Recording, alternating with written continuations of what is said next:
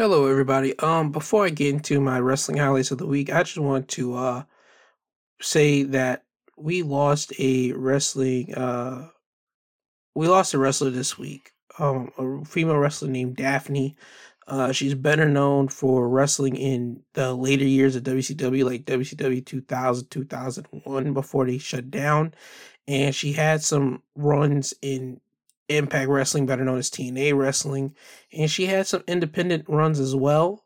Uh, she had she was and she spent some time in Ring of Honor in the early stages of Ring of Honor. She had some time in Shimmer uh, Wrestling, Shimmer Professional Wrestling. That was another uh, independent all female wrestling organization. I just mean uh, Daffney. She was better known as the Scream Queen. Okay, um, Daffney transitioned over Thursday.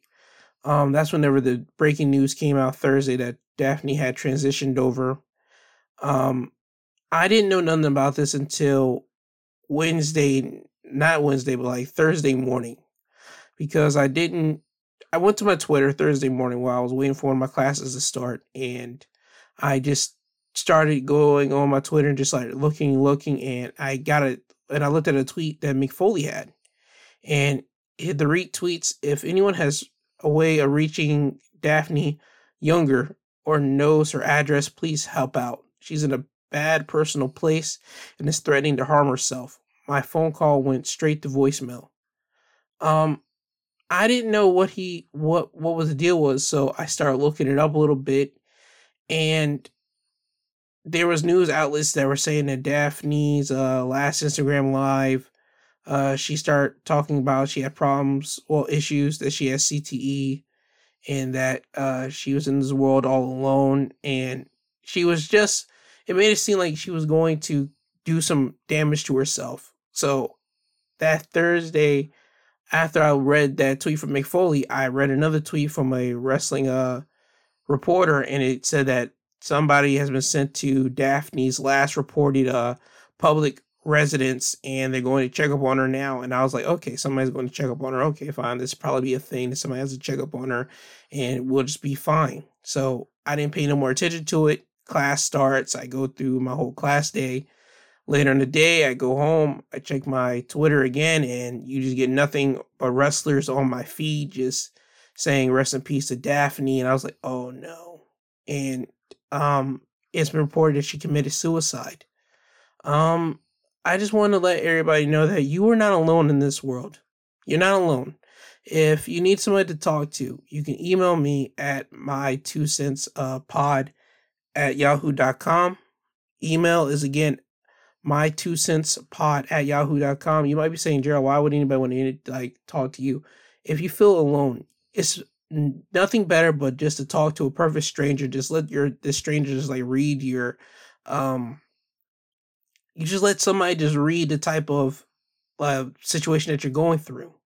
This person might be able to help you out. You just might need this person just to be a wall, just so you can get all this emotions off your chest. And this wall might even have some encouragement or some type of knowledge that they can give to you. Um, but just know you're not alone in this world. It doesn't have to uh, be this way. And I, depression is such a thing that's a heavy thing. Mental health is such a heavy thing to talk about that I don't want to say nothing wrong here, and I'm trying not to say nothing wrong here. But I just want everybody to know that you're not alone. Please, if you feel that you are alone and you feel like you're about to end it all, please email me, email uh email anybody that you do know, talk to somebody, just text somebody randomly, just call a random number, call call a uh suicide hotline just please please try to get try to call or email somebody please. If somebody doesn't email you right back quickly just know that you did send the email off and just wait. Trust me somebody will respond to you. Trust me if you email me i will respond to you. Please i will have my email again in my uh, descriptions of this episode that if you want to email me, it doesn't even about to be it doesn't even have to be about business or anything. It could just be something personal that you just want to get off your chest. You can just email me, please, because we need to all live. We all there's something for us to live for in this day and age. I know this pandemic has made people feel that they are alone. Um, you're not. Please, please, there is a light at the end of this tunnel. Please, there is light. There are things that you can look forward to every day. You can look forward to just seeing what type of bird you might see the next day, what type of car you might see, what type of episode. There's there's a lot of things you can look forward to the next day, but ending it all is not the way to do it. Please, please, please. And I'm hoping I'm saying this all right because I'm not trying to say nothing wrong here. I'm just trying to just say, please, um, just contact your friends, contact a stranger, contact anybody that you could just tell your problems to. Please, please. Um, out of this news, we did get we did hear that WWE is um offering counseling to their professional wrestlers. So that's a good thing that WWE is doing, and I believe every other professional wrestling company is probably taking uh, steps forward to that as well because we're still in this time where people are going through mental uh, health issues and mental health is like the, at the top of like the profession now and since everybody had a whole lot since everybody last year had a time just to sit at down and last year just really sit down and just like check out on their life and everything else. Because pandemic made you sit down and look at yourself and look at your life and you question things about yourself but getting to my point please do not end your life. Please just contact somebody. Don't think that you can't contact anybody. Call suicide hotline. Just go on the internet and play some type of games. Just play some card games if you want to just do something but please do not end your life. That's all I'm asking you as a person of this uh, human being, as a person that's living this life, that's also on this earth with you. There are things to look forward to every day. Every day, you can always just see something new that you haven't seen the day before. So, with that being said, please, please, please do not end your life. And Daffney, you will be missed by the wrestling uh, world. You were you were different. I mean, she came out with a whole lot of tattoos. The first time I really, really like paid attention to Daffney whenever she was in Impact Wrestling, and she came with uh, Doctor Stevie. She had her little angle with Abyss, and that made me circle back to her days whenever she was with WCW with David Flair and Crowbar, and you just hear the yell whenever she came out, the entrance of uh, theme with her yelling. I mean, she was different, so that counts for that that just counts for something for me because when you're different you make me remember you in a way you you you struck a chord because a lot of wrestlers are not rememberable in a way i mean yeah they do some flashy moves but let's be honest how many wrestlers now do flashy moves Daffney was a character she brought something new and she will be held uh in a regard now because there's not a professional wrestler on this planet right now that has said anything mean about Daffney since this whole situation, or even before then, because wrestlers last year were coming out with a whole lot of nasty allegations about a being a nasty person. So, for just for you to go in transition on this planet and not one person say uh nasty mean thing lets people know that you are a nice, solid, straight, caring human being, and you will be missed by uh professional wrestlers that you uh have interacted with and fans that you have interacted with. So, from my two cents podcast, we want to say rest in peace to Daffney and please to anybody that is listening to this, you are not alone. You can email me, uh, you can call up the suicide hotlines, and just know that you are not alone. I love you all. You all, life is precious. Um, I don't know what else to say. I just want to say, just please, please, please um, talk to somebody, talk to somebody in your group, talk to just, just, just don't end your life. Just uh, talk to somebody that's close to you, a stranger, anybody, to just get this stuff off your chest, or even write it in a journal. Listen to some music, do something because you need to get these thoughts out of your head. you need to express it somehow. I'm not saying for you to drink to like drown your sorrows or anything. Don't do that because the only thing you're doing is just drowning it and it's going to pop back up later. But for you to get them out your system, meaning for you to write it or talk to somebody, if you need to talk to somebody, I am here and the suicide hotlines are here as well. But again, my two cents podcast want to say uh, farewell to Daffney. You will be missed by wrestling fans and wrestlers and people that are going through depression. Please speak up, talk about it. Trust me, uh, people are people will be willing to hear what you have to say, and trust me, you might even be surprised to hear that you you're not alone going through this. There's a lot of people that's going through depression, and uh, people are just able to hide it better than a whole lot of people would notice. So, um, with that being said, I will now bring you guys over to wrestling highlights of the week. But before I do that, I just want to say again, you are special, you are loved. There is light at the end of this tunnel. You don't need to transition on right now. You need to transition whenever the time is really right, aka meaning of old age or something of that nature. But you just taking your life, it doesn't need to happen because life is precious. And that's all I got to say. And with that, I'll throw it over to Wrestling Highlights of the Week. Hello, welcome back to another edition of Wrestling Highlights of the Week, presented by My Two Cents Podcast, hosted by G2. I am G2. I am here to give you the wrestling highlights for Raw, SmackDown, NXT, Impact Wrestling, AEW Dynamite, and AEW Rampage. Also, before the end of this broadcast, I will be giving you my AEW uh, predictions for their pay per view this Sunday, All Out. But before I give you my predictions, let's get on with the show. We're going to start off with Monday Night Raw. Raw opens up with a promo, an in ring promo from the United States champion, Damian Priest. The main point of this promo is to basically for him to say that he's happy to be the United States champion and wants to show and pay respect to past United States champions. He starts naming Rey Mysterio, Eddie Guerrero, and even John Cena. He said he wants to bring honor and prestige back to the United States Championship, while unlike the WWE champion Bobby Lashley, who was a coward. So he opens up the United States Open Challenge, and what that means is that anybody can come out and challenge Damian Priest for the United States Championship. And who comes out to answer? Sheamus. Sheamus comes out and he agrees with Priest that Lashley is a coward. And he says that he's going to bro kick the smile off of Damian Priest's face and take back the United States Championship. Once he gets done saying all this, Drew McIntyre comes out and he makes his point that he wants to face Damian Priest instead of seeing another match of Sheamus going against Priest. Then out comes Bobby Lashley and MVP. MVP states that Bobby wants to hold an open challenge like Priest.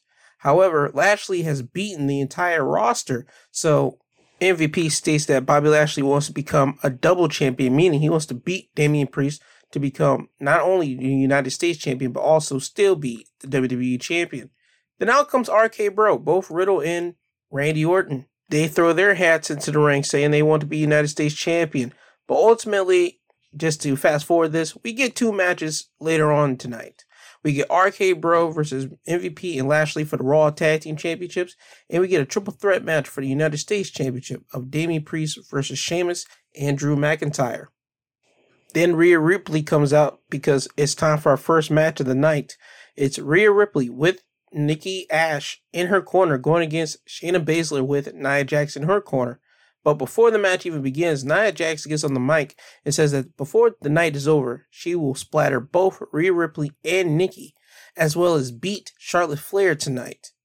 Anyway, fast forward towards the end of the match, Shayna Baszler was dominating the match, and Rhea was looking for encouragement from Nikki Ash. And as she was looking for encouragement, Nia Jax runs over and steamrolls Nikki and hits Nikki with a Samoan drop on the outside of the ring. This distracted Rhea, and Rhea got caught with a sneaky pin from Shayna Baszler, but Rhea was able to reverse the pin and get a pin on Baszler herself and get the win. So, meaning Rhea Ripley beat Shayna Baszler by pinfall. After the match, Nia Jax got into the ring and attacked Rhea Ripley and dropped her with a Samoan drop. Nia Jax stood tall at the end of this, and you saw Shayna Baszler sitting on the outside of the apron just looking really disappointed. This tells you that Nia Jax is going into the spotlight as Shayna Baszler being pushed to the outside and basically being looked as an underling or even just a person in the well in the shadow of Nia Jax. And you can just tell that this is going to mess with Shayna in the future. Um, after this, we get a match of a tag team match of the Viking Raiders, the returning Viking Raiders, going against Jinder Mahal and Veer. This is nothing really to talk about. The Viking Raiders hit the Viking experience on Jinder Mahal and got the win. After this, now it's time for the triple threat United States title match of Drew McIntyre going against Damian Priest and Sheamus. This was a good triple threat match from all wrestlers.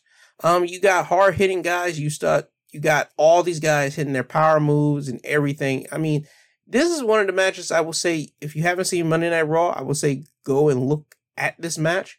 This is definitely a match that I would recommend. It was a good triple threat match, especially from all three big men. But anyway, towards the end of the match, we had Priest set up Drew for the reckoning, but he gets hit with the bro kick.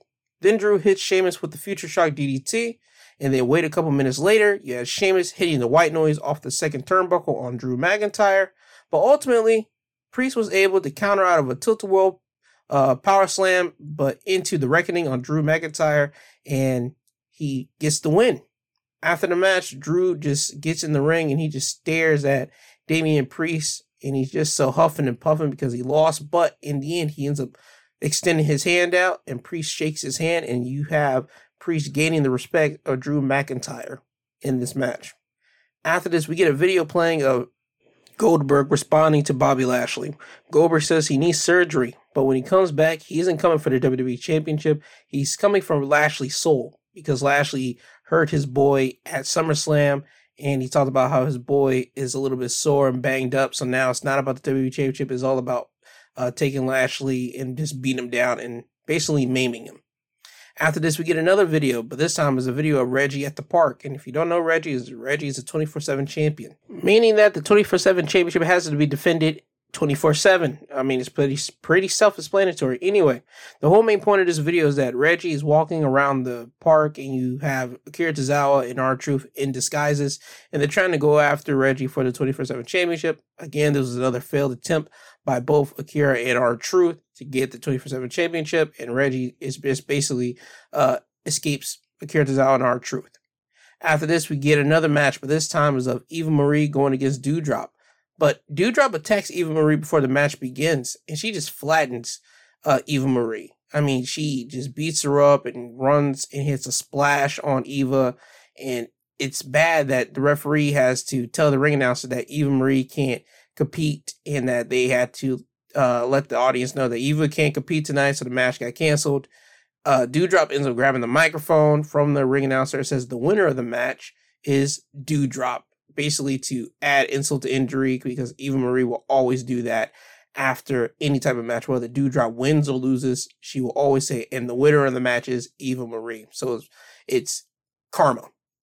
After this, we get a backstage interview with the Raw Women's Champion, Charlotte Flair. And the main point of this interview is that she isn't worried about Nia Jax because she is the greatest women's wrestler in history. That's it. After this, we get a match between Karrion Kross and Humberto Carrillo. Again, another squash match here. Uh, Karrion Kross hits the Doomsday suplex and transitions it over into the Kross jacket and makes Humberto tap out. The only complaint that I have about this match is that it should have ended quicker, just to showcase Kross's dominance. I understand they're trying to build Kross from the bottom up and show him that he's a dominant uh, competitor in the ring, but this match went uh, longer than it was supposed to. I mean, you can let Humberto get a couple hits in, but Humberto shouldn't be taking Kross over in like to a seven minute match. It shouldn't have happened. This match should have straight up been a strictly three minute match just to showcase that Kross is dominant and that he's here on Monday Night Raw just to rebuild him back up after his horrendous, and I mean horrendous, disastrous Raw debut, losing to Jeff Hardy while he was still the NXT champion. After this, we get a match of Nia Jax going against Charlotte Flair. Uh, Nia Jax ends up hitting a one arm power bomb and pins Charlotte Flair to get the win.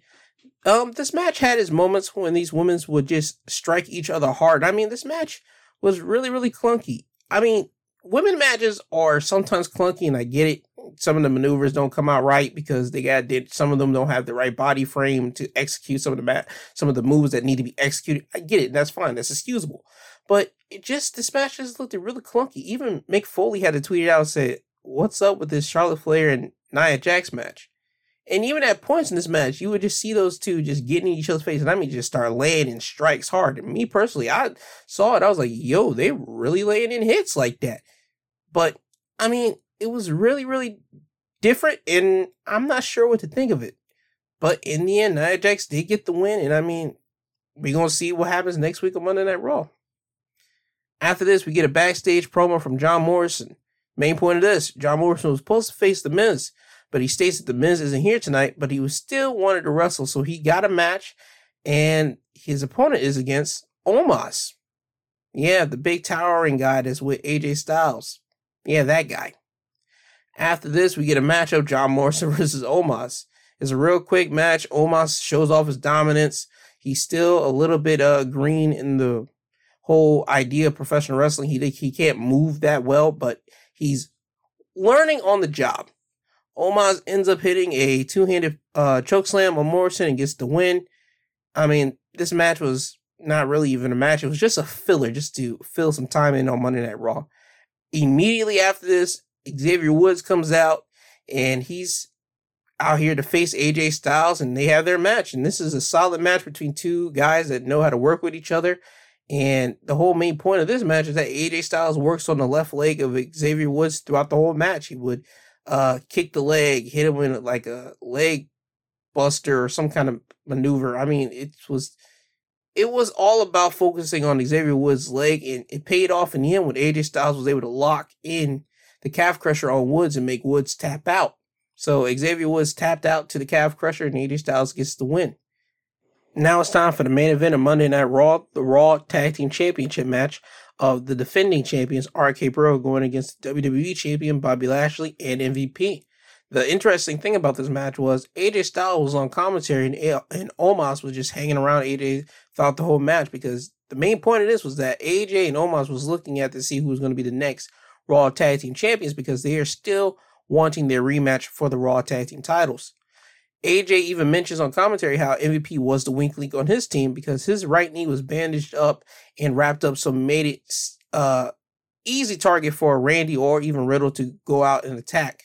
But have no fear, Lashley was able to dominate for his team. But when MVP came in, he threw in some shots, but he would easily get picked off by either Orton or Riddle. Um, the end of the match comes when AJ Styles tells Omos to attack Orton, who's on the outside of the ring. And as Omos grabs Orton by the throat, Riddle is able to hit a baseball uh, slide on Omos. So that allows Randy to get away from Omos.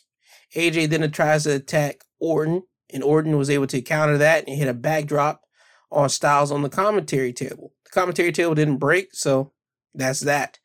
After this, you see Riddle hit a floating bro on MVP and gets the win off of MVP. Yet again, MVP was the weak link for his team, and it showed right here. As soon as the match got done and Riddle got up off of P, Lashley runs in and spears Riddle, and Lashley just stands up and starts flexing and he starts roaring. And Lashley was going to do more damage to Riddle, and he picks up Riddle to do more damage. But Lashley gets turned around by Orton and he eats an RKO to end the night. So at the end of the night, you have Lashley and MVP laid out on the ground in the ring. You have AJ Styles laid out on the outside. And you have Randy Orton and Riddle, still the Raw Tag Team Champions, standing on top of the WWE Champion and potentially their future challengers for the Raw Tag Team Championships. Now it's time for NXT. NXT opens up with a match between Sarray going against Mandy Rose, who is accompanied by Gigi Dolan and Jacy Jayne. This match was straight. I mean, you, you have Mandy being able to show off what she has learned from being on the main roster, and you have Sarray, who's easily a, a clear, clear cut uh, leader in the match. But in the end, Sarray wins the match by countout because Sarray drop kicks Mandy Rose directly in the face, and Mandy falls out of the ring and she's hiding her face. And Gigi Dolan tells Jacy to get a towel to cover Mandy's face. Jacy grabs a towel from the ring announcer, and Mandy's face is all covered up. And Jacy and Gigi start walking Mandy up the ramp and to the back while the referee's counting, and they get to 10, and Sarray wins by countout. So Sarray beats Mandy Rose by countout. After this, we get a match between Duke Hudson and Kyle O'Reilly.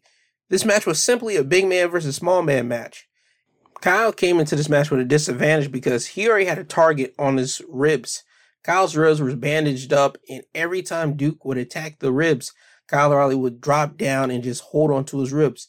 That continued to happen until Kyle O'Reilly started attacking Duke Hudson's leg because when you're a big man in professional wrestling, once you start getting hit in the legs, you start dropping down or you start walking with a limp. That lets people know that to drop to drop down a big man, you gotta take the legs out, and that's what Kyle O'Reilly started to do. He started to break down the big man, and in the end, that ended up working for Kyle because Kyle hits a top rope knee drop onto Duke Hudson's leg and was able to lock in the heel hook and make Duke Hudson tap out. So this adds one more into the win column of Kyle O'Reilly, and it makes him one step further, well, one step closer to targeting and basically getting an NXT title match against Samoa Joe.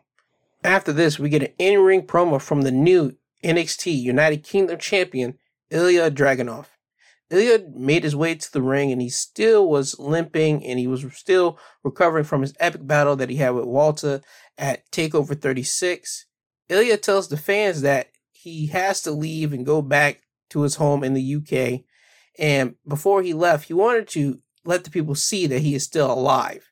That gets the crowd cheering and chanting for Ilya, don't leave, don't leave.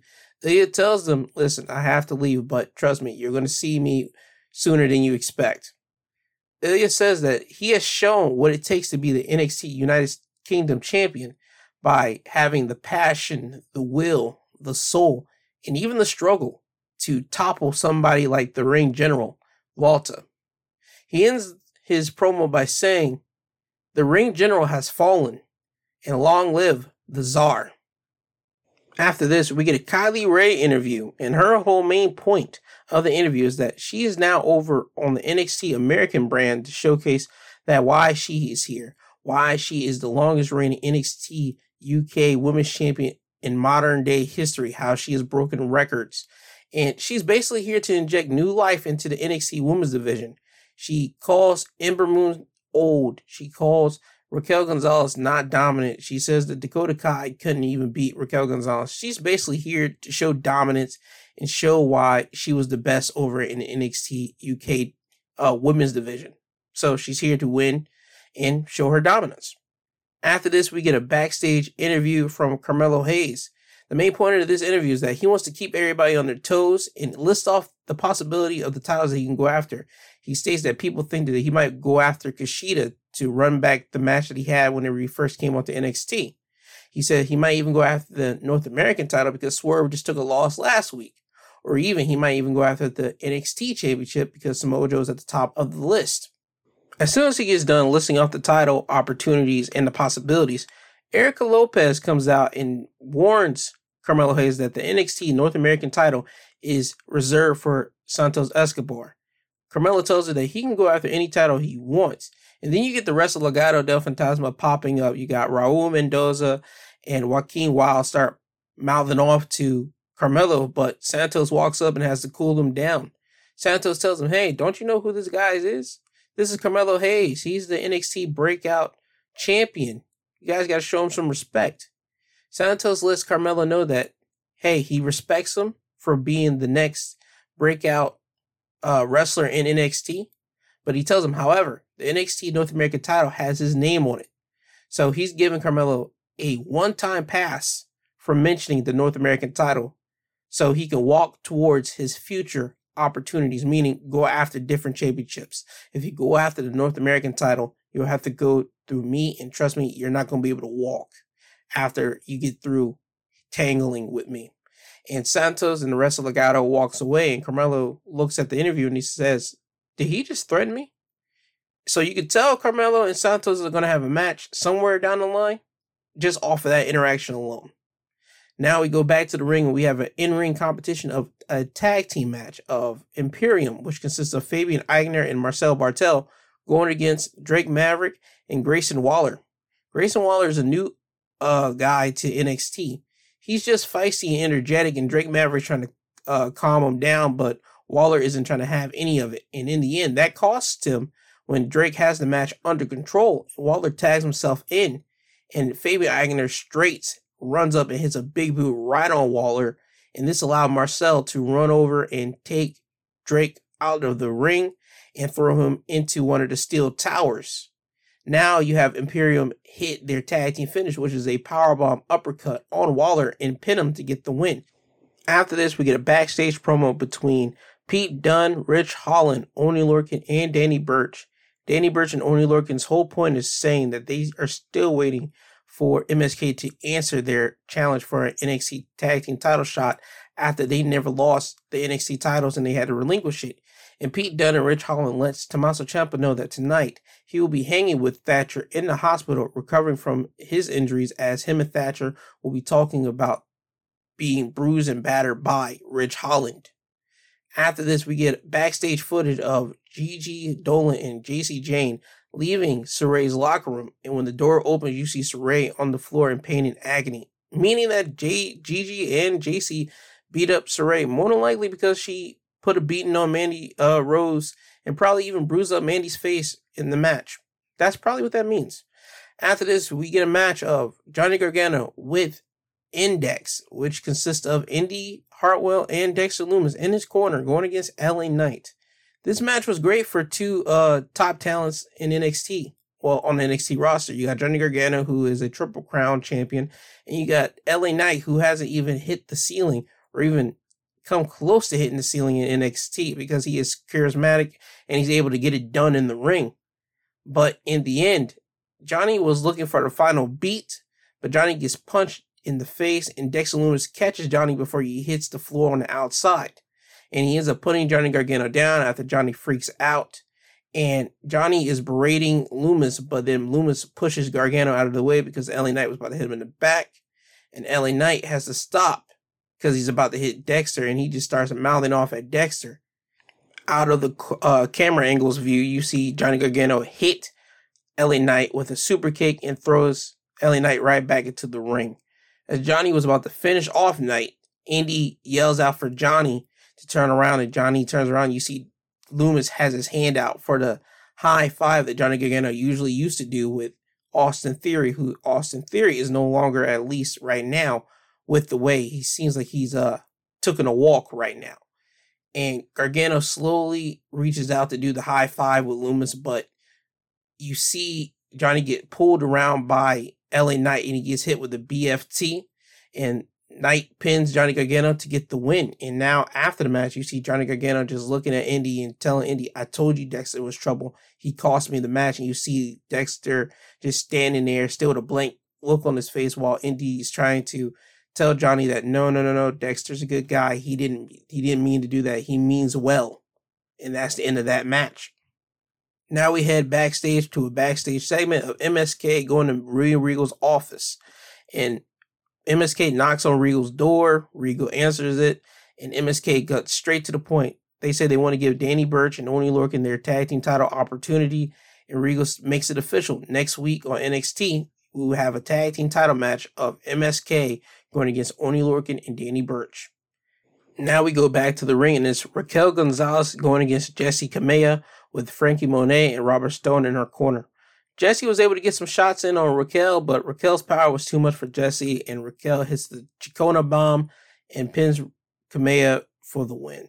After the match, Robert Stone comes in and checks on Kamea while Franky Monet stares down Raquel Gonzalez as Raquel's holding on the NXT Championship, well, Women's Championship, and looking at Franky Monet. I don't know whenever those two are going to uh, lock horns with each other, but I'll be here waiting to see it because Franky Monet is a good uh, women's competitor. Matter of fact, a good, just solid uh, wrestler. And the experience that Franky Monet has, I think she'll be able to take Raquel Gonzalez at least to another level that Raquel hasn't hit yet. After this, we go backstage to an interview of Ember Moon, and the main point is this: that Ember wants to fight Kay Lee Ray because of the comments that she made in her interview, and she challenges Kay Lee Ray to a match next week, and it makes it official. Ember Moon will be going against Kay Lee Ray in a match next week on NXT. Then we get another interview, and it's coming from the NXT champion Samoa Joe. And the main point of his interview is that he wants to set a precedent for what it means to be a champion in NXT. He wants the NXT roster to step up and try to take the NXT title off of them. Joe is basically doing the same thing that Damian Priest is doing, but he's not issuing open challenges like that. He wants the NXT roster to be hungry. He wants them to get that fire and burning in their stomach because NXT was top promotion, at least in wrestling wise. But now we all as fans can see NXT has started to lose some steam. So in so in Samoa Joe's mind, he wants to bring the roster and the brand back to uh higher prestige at what it used to be. So that was the whole main point of Samoa Joe's interview. Now we go back to in-ring competition is Roderick Strong with Diamond Mine in his corner going against Ikemen Jiro. Remember last week Roderick Strong had an well issued an open challenge to anybody that were willing to wrestle him on this week's episode of NXT and Ikemen Jiro accepted that uh challenge on the weekend on social media. Uh, this match was a statement towards Kushida because Roderick Strong was just able to just beat down on Ikemen Jiro, but Ikemen Jiro was able to hold his own too. He was able to get some hits off from Roderick Strong. He even hit an Arabian uh, moonsault on the inside of the ring on Strong.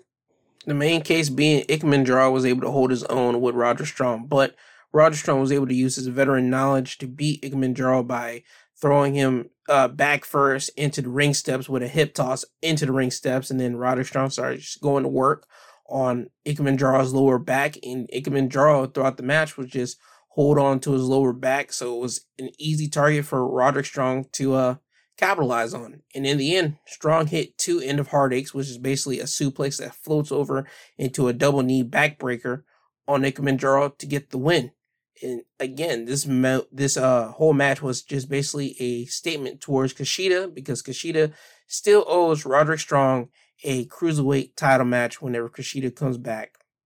After this, we go backstage, and now it is Kayden Carter and Kacy Catanzaro staring off against Io Shirai and Zoey Starks, the NXT Women's Tag Team Champions, and we get informed that next week on NXT the NXT Women Tag Team Champions will be defending their championships against Kacy and Kayden. So next week on NXT, we have two tag title matches. It is MSK going against Danny Burch and Oney Lorcan for the NXT tag team titles, and we have Io Shirai and Zoey Starks putting up their NXT Women's Tag Team Championships against Kacy Catanzaro and Kayden Carter. After this, we get a Cameron Grimes interview the main point of this, Cameron Grimes says that Ted DiBiase taught him that there is only one million dollar man and that there is only one Cameron Grimes. But Cameron gets interrupted by grizzled young veterans. They mock Cameron for getting a replica belt from Ted.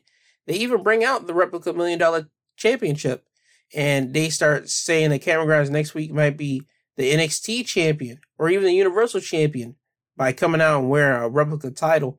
Cameron Grimes laughs at the jokes and he ends up grabbing the belt from the Grizzled Young Veterans and he says, This belt's heavier than the belt that Ted gave me. Huh, and even looks nicer. And he drops it and then you hear a sound effect like a heavy anvil landing on a foot, and the foot is uh, Zach Gibson of the Grizzled Young Veterans, and Gibson is holding his toe while his partner is holding him, and he just screaming out his toe, his toe, and Cram and Grimes just walks away. Now it's time for an NXT main event. Ridge Holland coming out with Pete Dunne, Oney Lorcan, and Danny Burch in his corner going against Tommaso Ciampa. Every time when Tommaso Ciampa would get control of the match, Oney Lorcan and Danny Burch would interfere by doing something to get Tommaso Ciampa's attention away from Holland. But whenever those two, whenever Holland and Ciampa would just get towards one another, you just saw those two bring a lot of intensity towards each other with Ciampa with his striking to Holland and Holland with his power uh, strikes and power maneuvers to Tommaso Ciampa. It was a solid NXT uh, main event, but in the end, Tommaso Ciampa was able to hit the Willow's Bell after uh, hitting and landing multiple knees to Holland's uh, head as he hits the uh, Willow's Bell, which is basically a draping DDT, like a quick draping DDT and then gets the pin on Holland and Tommaso Ciampa wins the match. After the match, immediately Pete Dunne and Oney Lorcan and Danny Burch gets in and starts attacking Tommaso Ciampa. Well, they start attacking him until MSK comes out to make the save. MSK takes out Danny Burch and Oney Lorcan on the outside of the ring. And once MSK gets inside of the ring, Pete Dunne and Ridge Holland starts rolling out of the ring and then they meet with Lorcan and Burch on the outside and they start walking up the ramp. So the last image that you see on NXT was Danny Burch, Oney Lorcan, Pete Dunne, and Ridge Holland standing on the NXT stage staring at MSK and Tommaso Ciampa. So you can see a stare, you see the stare down between the three men and the four men on the stage. So this tells you that somewhere down the line we're gonna get these three guys and more or less probably Samoa Joe because Samoa Joe is to be in a little situation with Pete Dunne going against those four guys. And that's the end of NXT. Now it's time for AEW. AEW starts off with a match from FTR and Proud and Powerful. Uh, this was basically a rematch and basically a follow through from their match at Fight for the Fallen, where the match ended really abruptly whenever uh, Cash Wheeler's arm got split open by one of the hooks on the top turnbuckle whenever he was supposed to perform a splash. But um, yeah, they just basically ran this match back, and I can say that this match was all right. I mean, there was a couple hiccups through the match, but I mean, it was a straight solid match for these two teams. I mean, each team can do better, so I'm thinking that this is just a little ring rust on both sides, um, because they haven't because both teams haven't competed since Fight for the Fallen. But I'm pretty sure that the next time these two will have a match against one another, it'll be way more better than this one. But this one was still a solid, solid uh, tag match between these two teams. Also, FTR did pay tribute to Bobby Eaton with their ring gear uh, this week in the match. Uh, Jim Ross spotted that out, and I kind of figured that out whenever I saw them come out with the whole, uh, I believe it was yellow, purple, red like stripes on their uh, tights. And like I said, FTR is an old throwback tag team. They like to pay tribute to a lot of um, tag teams that paved the way for them, especially Southern tag teams. So just paying tribute to Bobby Eaton was right up their alley. But anyway, the story of the match was basically Cash Wheeler. He's coming back from getting his right arm uh, split open, and you could tell that they were working working um, with Cash in this whole match because you see Cash constantly messing with the arm because you start seeing him like look at the arm and like every time he will hit a move, he always had to adjust the little uh, arm protector on his arm he will always like mess with it. He always like make sure it stayed up and everything else. And towards the end of the match, when FTR had the match won, when Dax hit a superplex off the top rope and Cash was supposed to go on the top rope to hit a splash there, uh, a move that they took from uh, Power and Glory.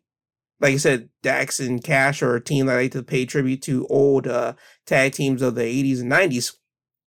Cash went to the top rope and he looked at the hook he looked at the uh, hook and he just startled right there. Nobody on commentary picked it up or anything, but if you were watching at home, you could kind of tell what they were doing in the match. And he looked at it and then he just had a hesitate and then he had to realize that he was still in the match and then he jumped off to try to jump onto uh, Santana, but he ended up missing the splash and that hesitation cost FTR uh, the match whenever he missed the splash and Proud and Powerful were able to hit a row of combination of moves with Santana was able to hit a rolling cutter. Then Ortiz was able to hit a second rope, well, a jumping code breaker onto Cash Wheeler. And then Santana was able to hit him with a super kick. And then finally they hit a double team inverted uh, flapjack onto Cash to get the win. Well, basically pin him to get the win. So now FTR has won and Proud and Powerful has won thanks to this match. So now they're due for a rubber match and I guarantee that third rubber match will be better than their, well, first and second match. Because the first one, obviously a botch. And then this one, it was straight, it was still a straight solid tag match, but I guarantee you the third one will be better. After this, we get a backstage promo from 2.0 and Danny Garcia. Well, Daniel Garcia. And the main point of this promo is that Daniel Garcia is going to hurt Darby Allin at Rampage and hurt Darby Allin so much that he won't be able to make it to All Out because the whole world is watching Darby Allin right now.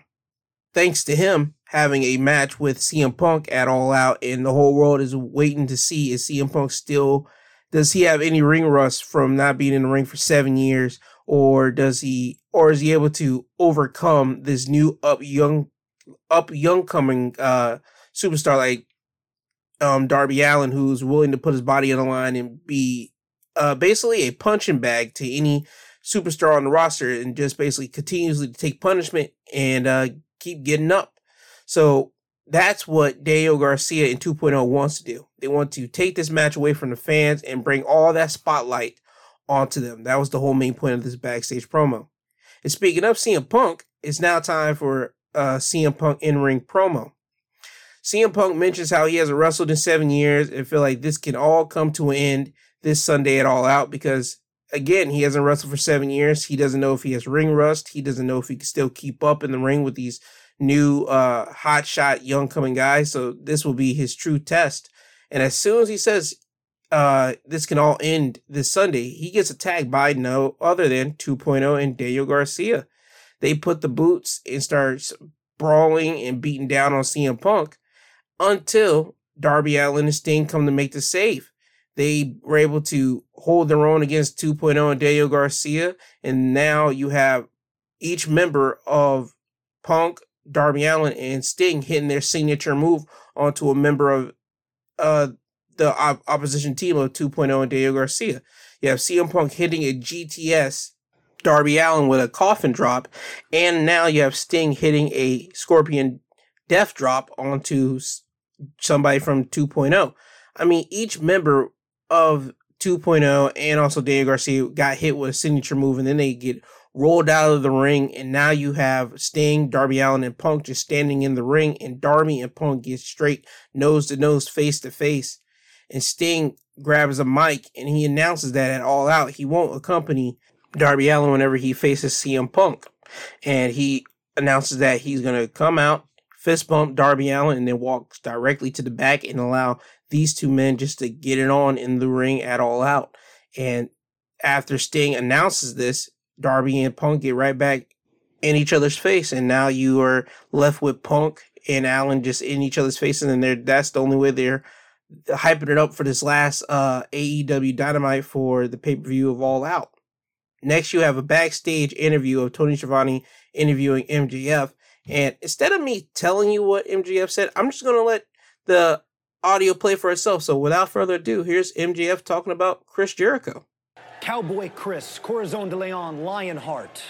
The man of a thousand and four holds, the sexy beast, the Ayatollah of rock and rolla, the best in the world at what you do, the GOAT, the painmaker, le champion, the demo god, Chris Jericho. Four decades. Four. Four. Thank you. Uh, please of consistently evolving in order to stay on top of the mountain in professional wrestling, being universally known as the greatest of all time. Your career is absolutely unparalleled, Christopher, and whether I, your greatest critic, cares to admit it or not, you will be forever etched in the Mount Rushmore of professional wrestling. But don't get it twisted, buddy. By the time my career is all said and done, I'll be taking your place. And I know wrestling fans are going to take a long time to get used to that. Hell, I might as well be pro wrestling stepdad because I have your shoes to fill, Christopher, and that's no easy feat. However, Muhammad Ali was once considered the greatest boxer in the world. Thought he was the greatest boxer about one to two times too many. Because he kept coming back for that spotlight. He turned his brains into scrambled eggs and his body into a shell of what it once was. Look in the mirror, Jericho. After everything I've put you through, you're Ali. Your knees are shaking, your back is aching, it takes you five hours to go to sleep at night, and a whole lot longer to get out of bed in the morning. You're on a downward spiral, man. But, just like Ali, you're an addict. You need the spotlight. You crave it.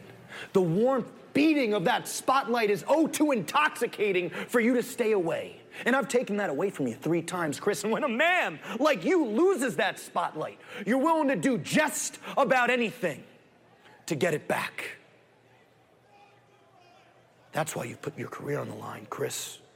And that's why on September 5th, at All Out, I'm going to have the distinct honor and privilege of ending one of the greatest runs in the history of professional wrestling. It is oh so poetic that the same yearning of the spotlight that got you to the dance will be the same reason why your music dies. After this, we now get back to in ring competition. Now it's time for Orange Cassidy to go against Jack Evans.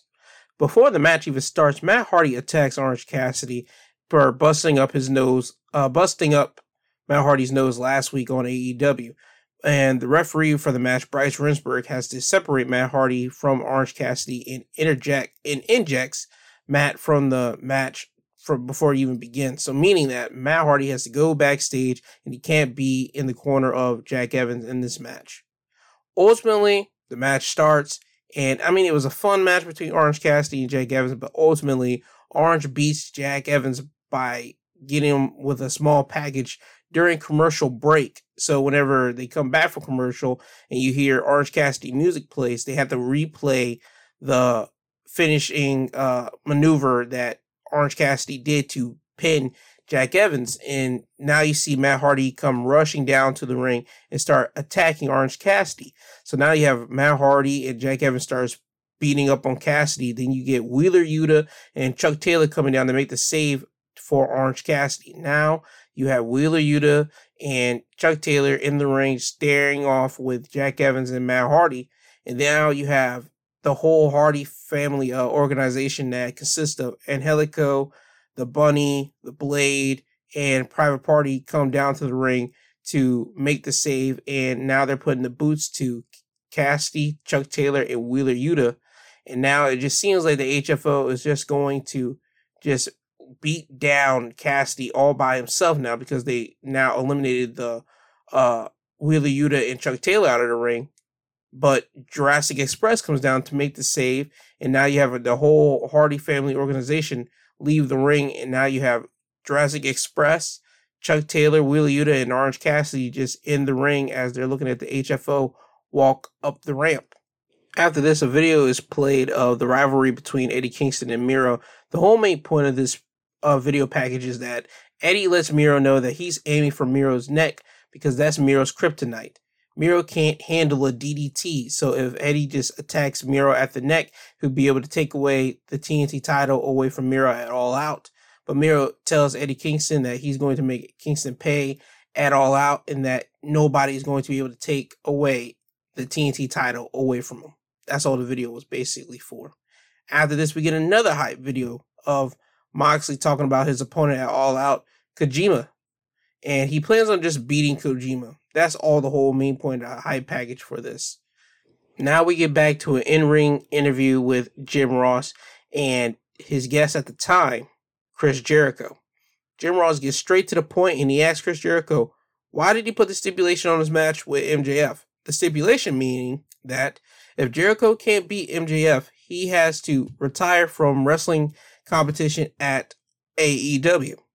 Jericho goes on a whole spiel of saying that he needs to beat MJF to be able to not be complacent.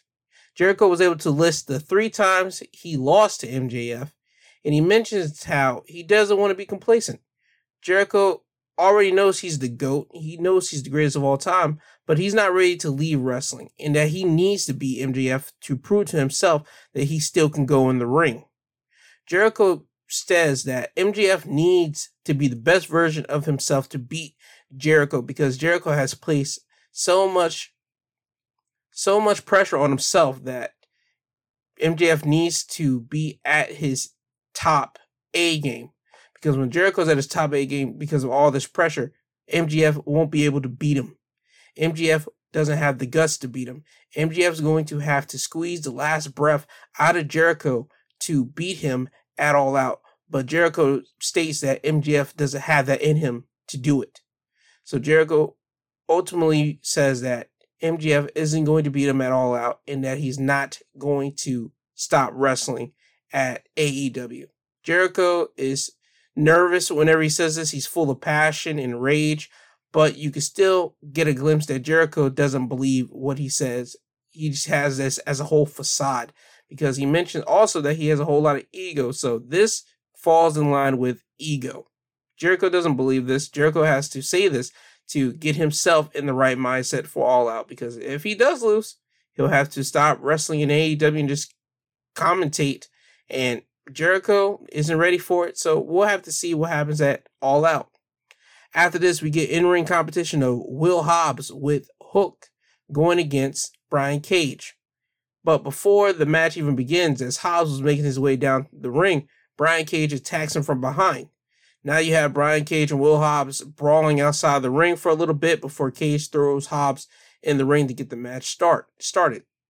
Uh, this was a nice little pat pat pat match for the two big men. I mean, they were able to do some power moves and able to strike each other, but I mean, it was a nice little solid match. Will Hobbs is still a little bit uh He still needs a little bit more seasoning on himself, but he is going to come with um, more time and camera focus and everything else. Cage, he's still a big man. He's able to hit power moves, but he needs like somebody of a smaller size to like really, really have a great match. I mean, him and another big, big man.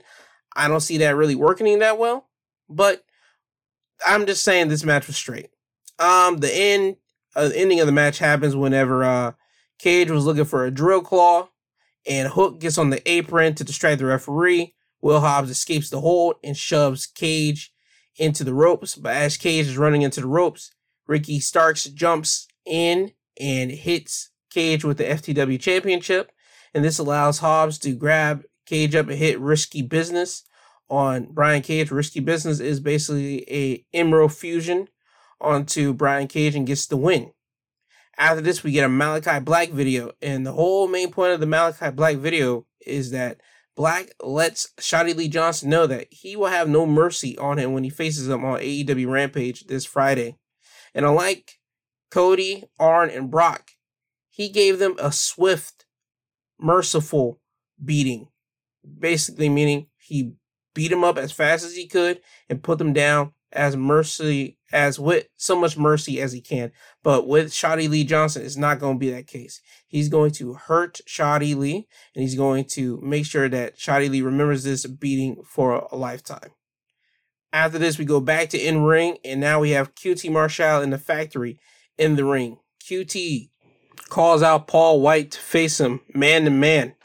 Paul White comes down to the ring and he ends up getting attacked by the factory. Paul knew this was going to happen, but Paul was able to fend off the factory. He was able to manhandle every member of the factory Nick Comoroto, Aaron Solo, and even like three unknown uh, guys that were just wearing the factory t shirts. He even scared off QT Marshall to get out of the ring as well his lackeys were trying to take down Paul White but failed to do so.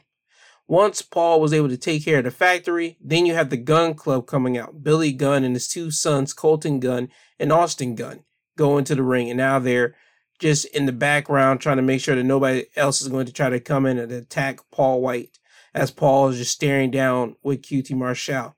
Now you see QT go and grab the grab a steel chair from uh, the ring announcers and he tries to get into the ring, but you see Billy Gunn rush over to uh, QT and grab the chair from him and push him down off the apron.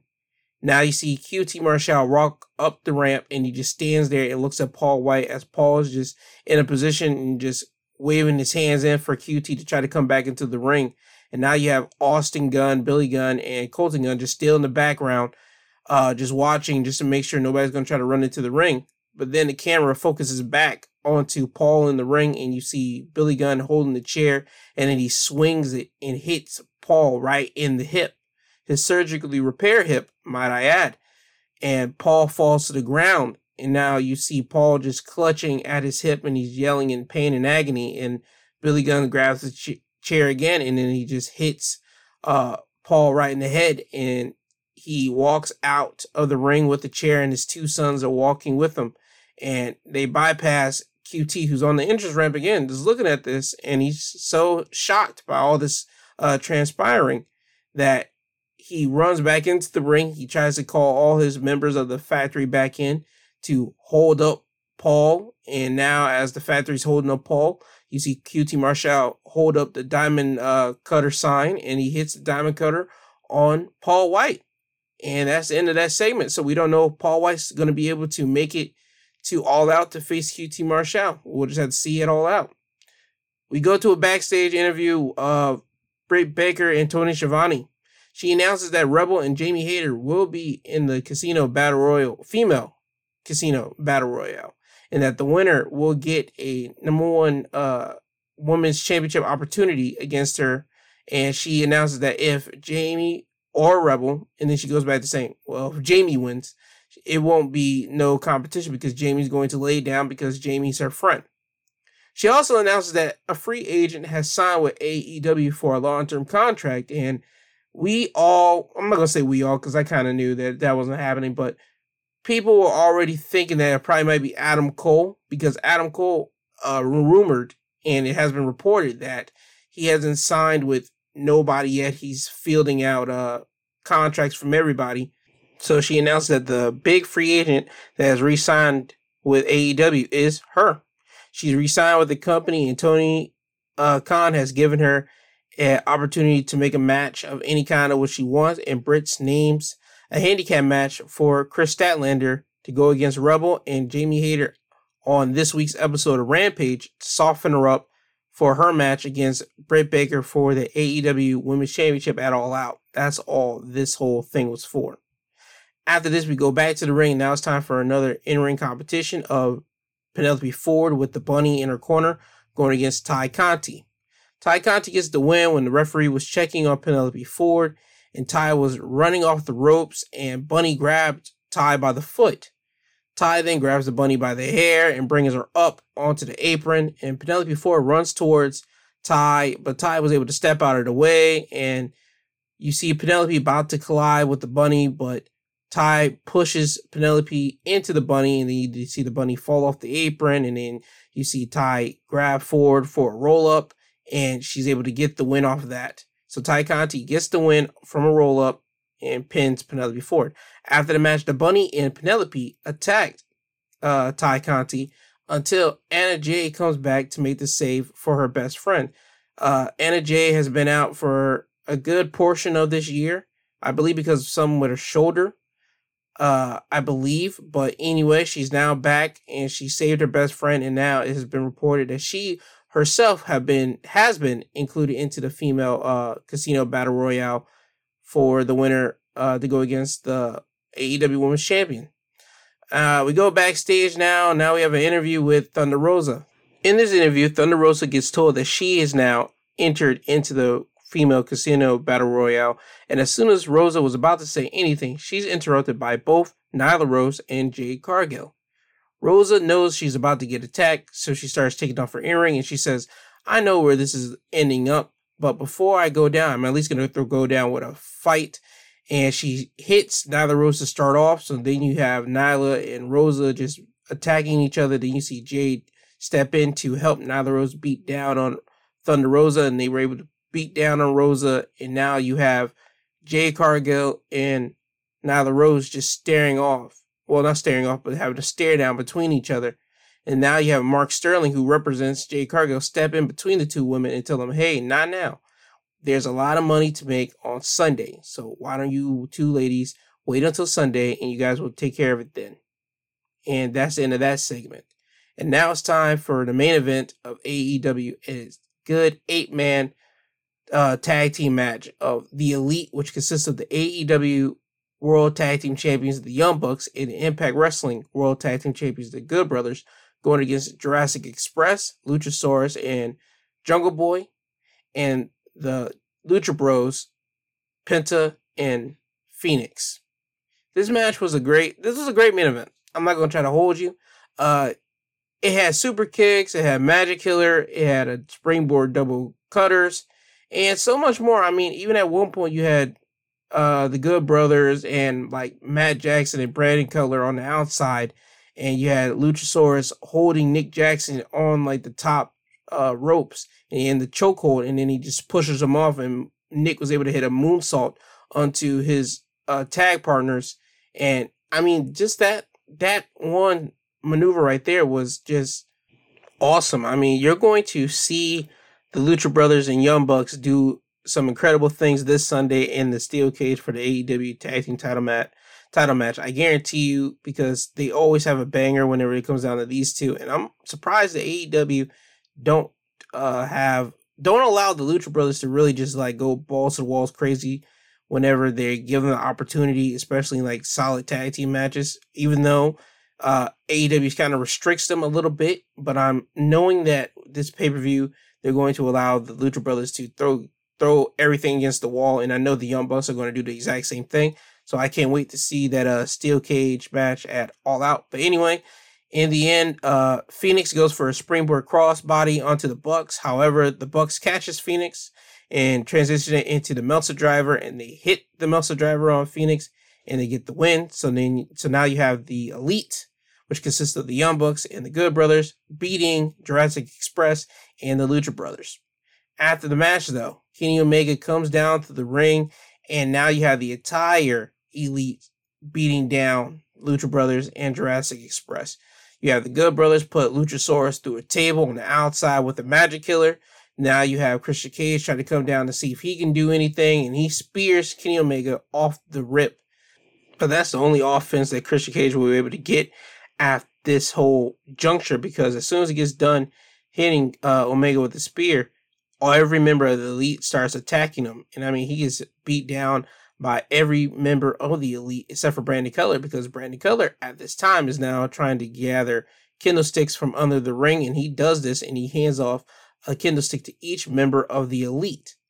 And now you have Kenny Omega on the mic and he tells Don Callis to lower the steel cage because above the ring was a steel cage to give people the idea what type of steel cage and to give the people an idea of what the steel cage will look like at All Out. And they get a real close up of it because the steel cage starts lowering and inside the ring still at this time was now you have the elite all with kendo sticks beating up on Christian Cage and the Lucha Brothers and the Jurassic Express team were on the outside of the ring.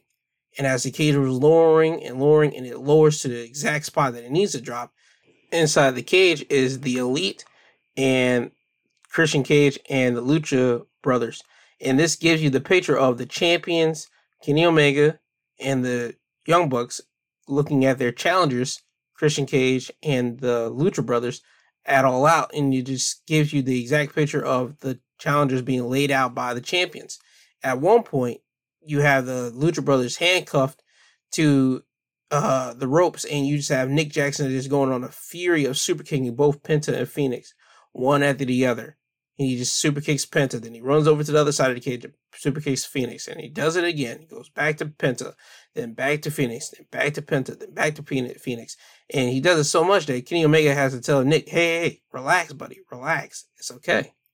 And then he tells Nick and Matt to pick up Christian and they hit a triple BTE trigger onto Christian. And the final shot that you see is the elite standing tall as their opponents for the pay per view lying on the mat. And I don't know what to tell you. I like the ending. I like the, the bad guys were at the, uh, standing top, standing on top of their uh, challengers. That just gives you more uh, insight as a viewer, just to want to see the bad guys get their butt kicked at the pay per view. And they did a good job on this, and that's how you in AEW Dynamite for this week with the champions standing on top as their challengers are laying underneath them. Now it's time for Impact Wrestling. Impact Wrestling starts with a six person uh, match. Jordynne Grace, Taylor Wilde, and Rachel Ellering going against The Influence, which consists of Tenille Dashwood, Madison Rayne, and Kaleb with a K. Uh, Taylor Wilde hits a bridging German suplex on Kaleb to get the win. It was a fun opening match nothing uh noteworthy of uh mentioning in this match. I mean, it was a straight solid uh six person match. Now Impact Wrestling plays a video recap of Deonna Purrazzo successfully defending her Knockouts championship against Melina at NWA Power, and then after they show that, you get a Mickie James uh, being attacked by Deonna Purrazzo after her match at NWA 73 and it just leaves you with the idea Deonna Purrazzo and Mickie James are going to clash somewhere down the line later. That's all this video was there for. After this, we get a backstage interview with Deonna Purrazzo and Matthew Rehwoldt. And the main point of the interview is that Deonna proved Mickie James wrong when Mickie thought she couldn't beat Melina without Matt's help, but she did that at NWA Power. And Matt Rehwoldt lets Trey Miguel know that he has Matt's attention, full attention now. They finish the interview by saying that they always keep their promise and don't ever cross the king and queen. After this, we get another backstage promo from Tommy Dreamer. Dreamer says he has a feeling of deja vu because he remembers being in a triple threat match with Christian at one point in his career. And the triple threat match that he's talking about is whenever he faced Jack Swagger and Christian to become the ECW champion. Christian interrupts and says, Yeah, you won the ECW championship that night, but you didn't be- beat me in the match. Christian and Tommy have a little playful banter between each other, but Christian ultimately says at the end, he says he'll be watching his match against Ace Austin tonight, and he hopes Tommy Dreamer wins so he can have that triple threat match again with Tommy. And Tommy lets Christian know that he wants to do this all by himself tonight. He doesn't need uh, Christian's help. So what that means is he doesn't want Christian to come out in the match, during the match, before the match, because he doesn't want no help no matter what. He wants to win this match all by himself. So whenever he faces Christian again in the triple threat match, nobody can say that you had Christian's help. After this, we go to in-ring competition of Decay, which consists of Crazy Steve and Black Taurus, who comes down to the ring with Rosemary and Havoc going against the team of Fallah Bahh and No Way. But before the match begins, No Way Jose and Fallah Bahh were making their way down the ring during the entrance, and they have a conga line with them. And there's a particular member of the conga line who was wearing a horse mask, and she gets in the ring and hits a code breaker on Rosemary. The conga line member unmasks herself, and it turns out to be Tasha Steelz. Tasha Steelz then looks at Havoc and goats her to follow her up the ramp. Havoc gives chase, and when she gets on the entrance stage, she gets attacked by Savannah Evans. And now you have Havoc laid out and Rosemary getting out of the ring to walk up to Havoc. And then you have Savannah Evans and uh, Tasha Steelz run out. And now you have Havoc and Rosemary chasing after those two. And now it's down to Crazy Steve and Black Taurus going against Fallah Bahh and No Way Jose. Well, No Way, as it was. Um, during the match, Fallah Bahh and No Way gets booed by the fans because they feel that Fallah Bahh set up uh, Decay to get ambushed like that, so they turn on that team. And every time they would get the advantage, they would constantly get booed by the fans. And in the end, Fallah Bahh threw Crazy Steve into the turnbuckles and was looking to hit a splash on Steve, but Steve got his foot up. But Fallah Bahh caught Steve's foot and dropped it. And this allowed Steve to start biting Fallah Bahh on the forehead. And as soon as he got done biting Bahh on the forehead, Bahh was holding his forehead to make sure no skin or nothing got peeled off his forehead or he was bleeding. But this allowed Crazy Steve to go to the second rope and hit a jumping DDT onto Fallah Bahh and covers him to get the win. So Decay wins over the team of Fallah Bahh and No Way. After this, we go to a backstage interview with W. Morrissey. W. Morrissey lets Sami know that he made a big mistake stepping his nose into W. Morrissey and Eddie Edwards' business. He says he has a little bit of respect for Eddie Edwards and Sami Callihan, just a teeny tiny little bit, because they admit to hating each other and not liking each other, unlike the rest of the boys in the back, which always say that they're trying to help each other out and they're just trying to improve the business. W. Morrissey's on a crusade to let everybody know that they're liars and that this whole wrestling business is nothing but a monster that just corrupts you and nobody's here to help you. They're all trying to stab you in the back. But he gets interrupted by Moose and Moose says, I have agreed with everything that you've said since stepping into this company. We're all not trying to be here to be friends, unlike what everybody else is trying to say.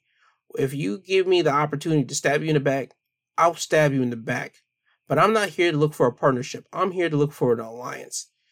He says all this to Morrissey because Morrissey has now a problem with Eddie Edwards and Sami Callihan, and Moose now has a problem with Eddie Edwards and Sami Callihan because Eddie Edwards, if you remember, stop Moose from bashing in Sami's head in with a bat last week. So Moose is trying to look for an alliance with W. Morrissey to take out both Eddie Edwards and Sami Callihan.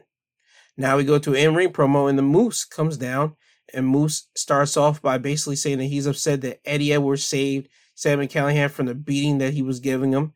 And Moose ultimately calls Eddie Edwards down to fight in the ring, and Eddie Edwards comes out with the kendo stick he gets in the ring and he tries to hit Moose in the ribs with the kendo stick, but Moose catches the strike and catches the kendo stick. Eddie Edwards sees this and then he takes down Moose and they just start brawling with each other. Ultimately, Eddie Edwards gets the better of Moose and he picks up the kendo stick and starts kneeling Moose in the stomach and then in the shoulders. He ends up breaking the kendo stick and then W. Morrissey comes down to the ring and attacks Eddie Edwards. Eddie Edwards is now getting double teamed by both Morrissey and Moose. He gets hit with a spear by Moose and he gets hit with a big boot by W. Morrissey. And then finally, at the end, he gets hit with an assisted power bomb from both men. And now you have Moose and W. Morrissey standing tall or over Eddie Edwards' body to end this segment. We head backstage and Fallah Bahh and No Way are walking backstage and they get stopped by the interviewer and they get asked point blank did they know about Tasha Steelz and Savannah Evans were going to attack Rosemary and Havoc.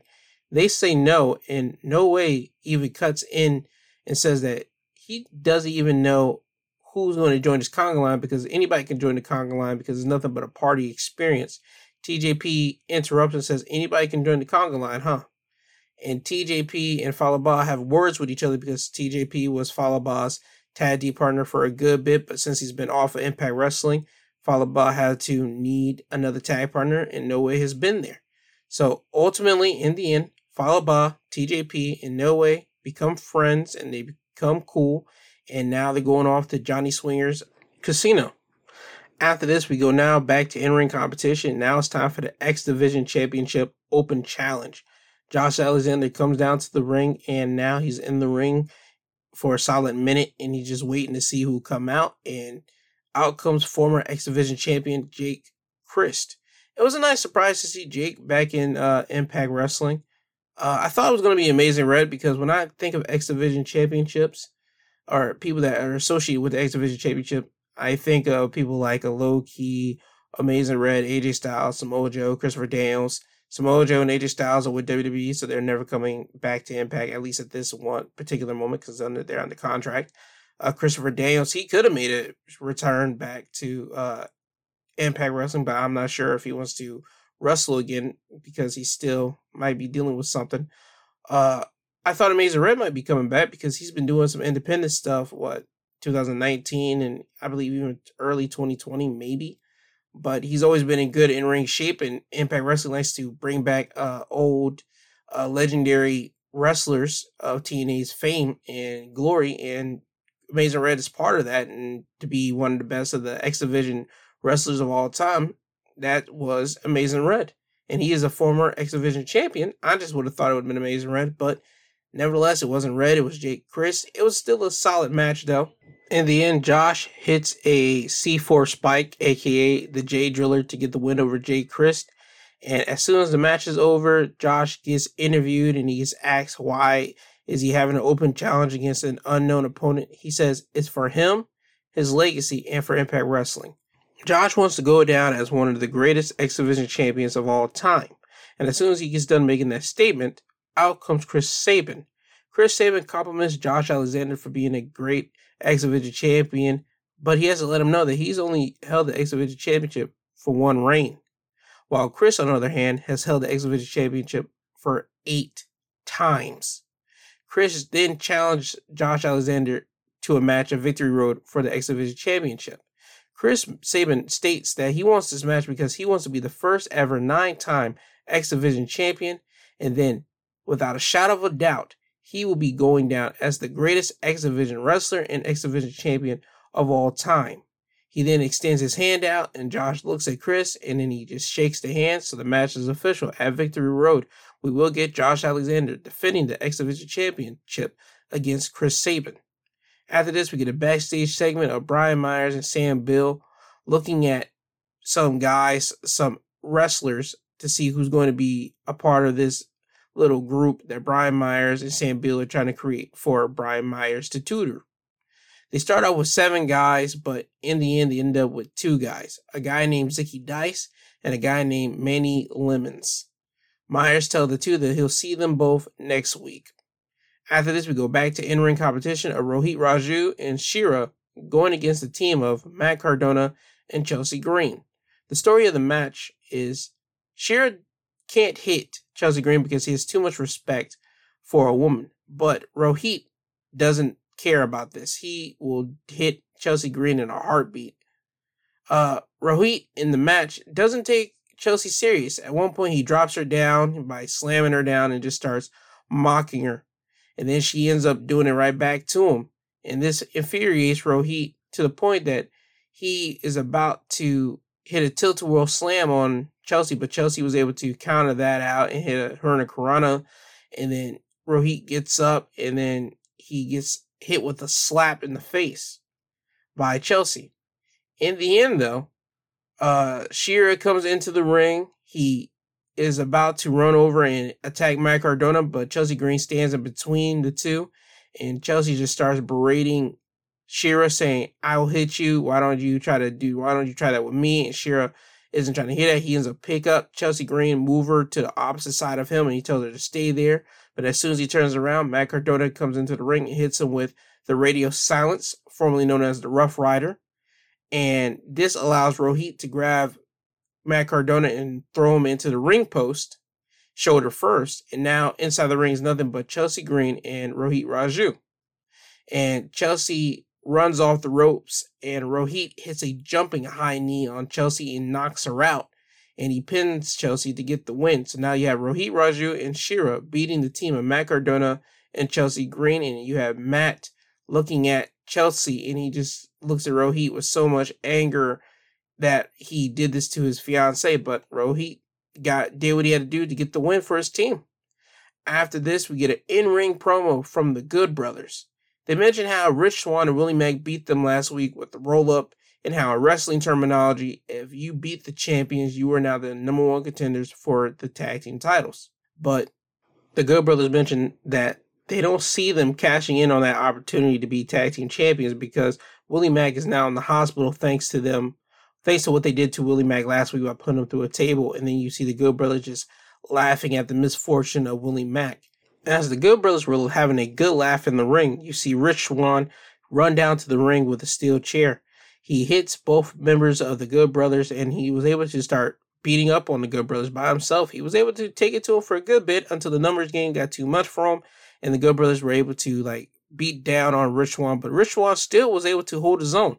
And it had security and referees come down to the ring and separate the Good Brothers and Rich Swann at this time, while the Good Brothers were walking up the ramp and just staring at Rich Swann and just like mouthing off to him. Rich grabs a steel chair and he's just ready to start swinging on anybody. And that's the end of that segment until we go to the backstage. And now you have Rich Swann looking for the Good Brothers and he just constantly just yelling at security and he's asking where they at, where they at. Then you have Scott D'Amore come up to Rich Swann and tell him that he needs to calm down. He's still going to get the tag team title opportunity him and Willie Mack have earned but right now he can't get it because Willie Mack is hurt. But he does give Rich Swann a match with Karl Anderson next week in a bunkhouse brawl. You heard me right, a bunkhouse brawl. That's an old school uh wrestling match. I believe that's a street fight, just with like anything goes. I mean, like really anything, like kitchen sink. And AEW had one like earlier last year of 2020 with uh the Natural Nightmares going against Butcher and the Blade and they did everything in there. You used bull ropes, they used steel chairs, they had tables. So I'm expecting Impact to follow that up with some steel chairs, some tables, some probably some even chains, and probably even a beer bottle because the Good Brothers like to drink. So I can see that being incorporated into the Bunkhouse Brawl next week. That's just my ideas of what might happen. Now it's time for the main event of Impact Wrestling Ace Austin going against Tommy Dreamer. And if Tommy Dreamer wins, he gets added to the Victory Road World title match between Ace Austin and Christian Cage. Uh, this was a solid match. Ace Austin was hitting Tommy Dreamer with everything he can to put him away, but he just couldn't get uh, the job done. He even at one point hits a springboard famisher on Dreamer, but that doesn't put him away. In the end, Dreamer hits a uh, cutter and goes for the pin. And as the referee was counting the pin, Madman Fulton grabs Ace Austin's foot and puts it under the ropes and nullifies the ref, notifies the ref that Austin's foot's underneath the ropes, so that makes the referee stop counting the pin. Dreamer noticed that Fulton did that, so he tries to grab Fulton, but Fulton grabs Dreamer out of the ring and puts him on his shoulder, and he's trying to throw Tommy Dreamer into the ring post, but Tommy Dreamer escapes out of this and throws Fulton into the ring post. Fulton hits the ring post. Dreamer spins Fulton around and hits him with the DDT on the outside of the ring. After he gets done with this, Tommy Dreamer tries to get back into the ring.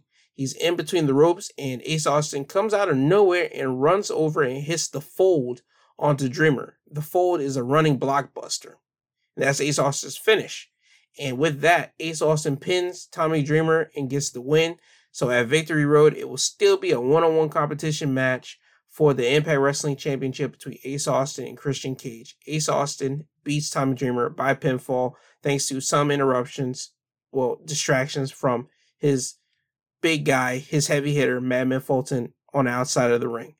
And that's the end of Impact Wrestling.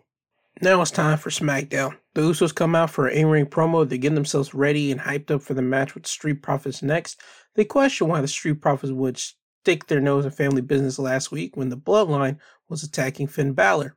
They say the Street Profits disrespected the Bloodline and they disrespected the head of the table. They finish it off, well, they finish off their promo by saying their new slogan now that they are the one. Then out comes the Street Profits. They mocked the Usos by saying they embarrassed the Usos last week in front of Roman. Dawkins then asked the Usos where their permission slips were, inferring that Roman is their daddy and they can't do nothing without Roman's permission. And they finish off their promo by saying their slogan, the Street Profits are up and we want the smoke. And now it's time for the Usos going against the Street Profits. Uh, this was a solid tag team match. I wish they would have got more time. I mean, this was a good uh, eight minute match, but it did what it was supposed to do all within eight minutes because at one point the Street Profits were going to win when they hit their tag team finish, which is a uh, Angelo Dawkins hits a sky high on Jimmy Uso, and then Montez Ford hits a frog splash. But as he does it in midair, he's able to uh, switch his body over in the direction that he wants to hit this frog splash in, and he does it. And he hits Jimmy Uso with the frog splash, and he pins him. And the referee's about to hit his hand on three. Then Jey Uso comes in and breaks the tat breaks the pin up. Uh, Jey Uso ends up sending Montez Ford into the ring post shoulder first, and then he sends him into another ring post shoulder first again. And as he's doing this, the referee is counting, and he's counting up to five because Jey has up to five seconds to get out of the ring, or he will be disqualified. And that's exactly what happens. Jey doesn't get out the ring, and he is disqualified. So the Street Profits win by disqualification. However, after the match, the Usos gets Angelo Dawkins, who's on the outside of the ring, and they throw him into steel steps.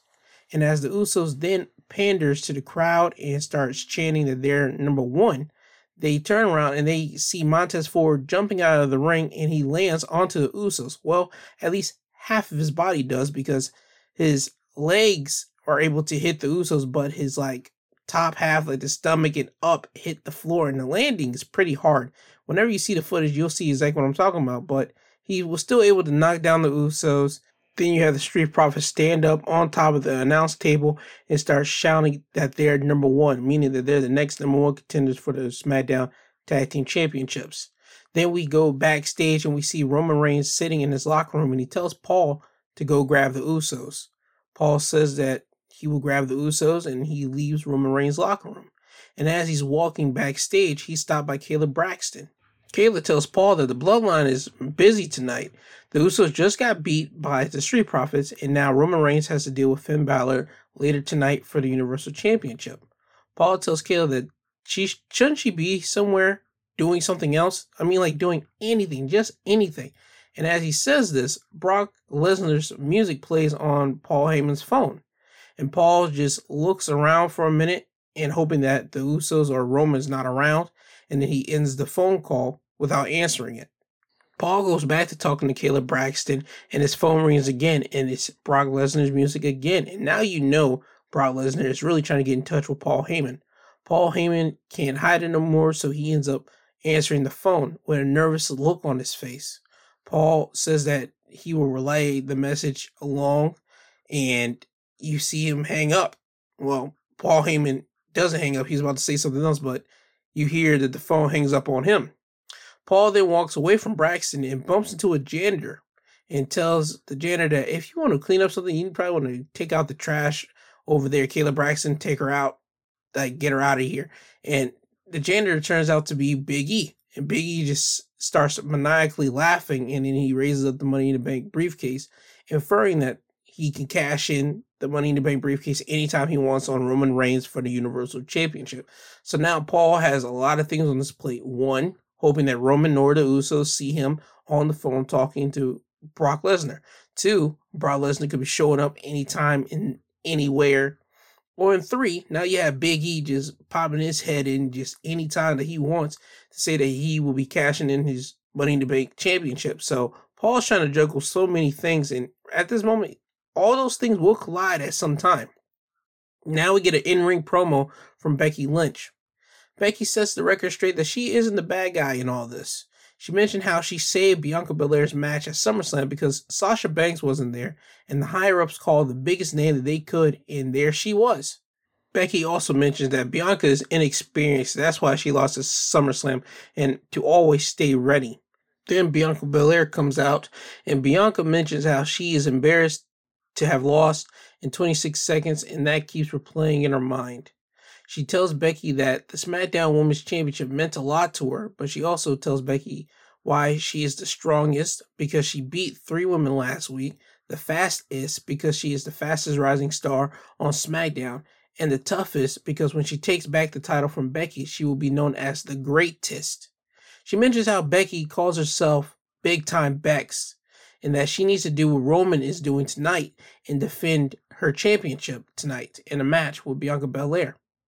Becky responds by telling her she doesn't care what Roman Reigns does, and she gives Bianca a flat out no.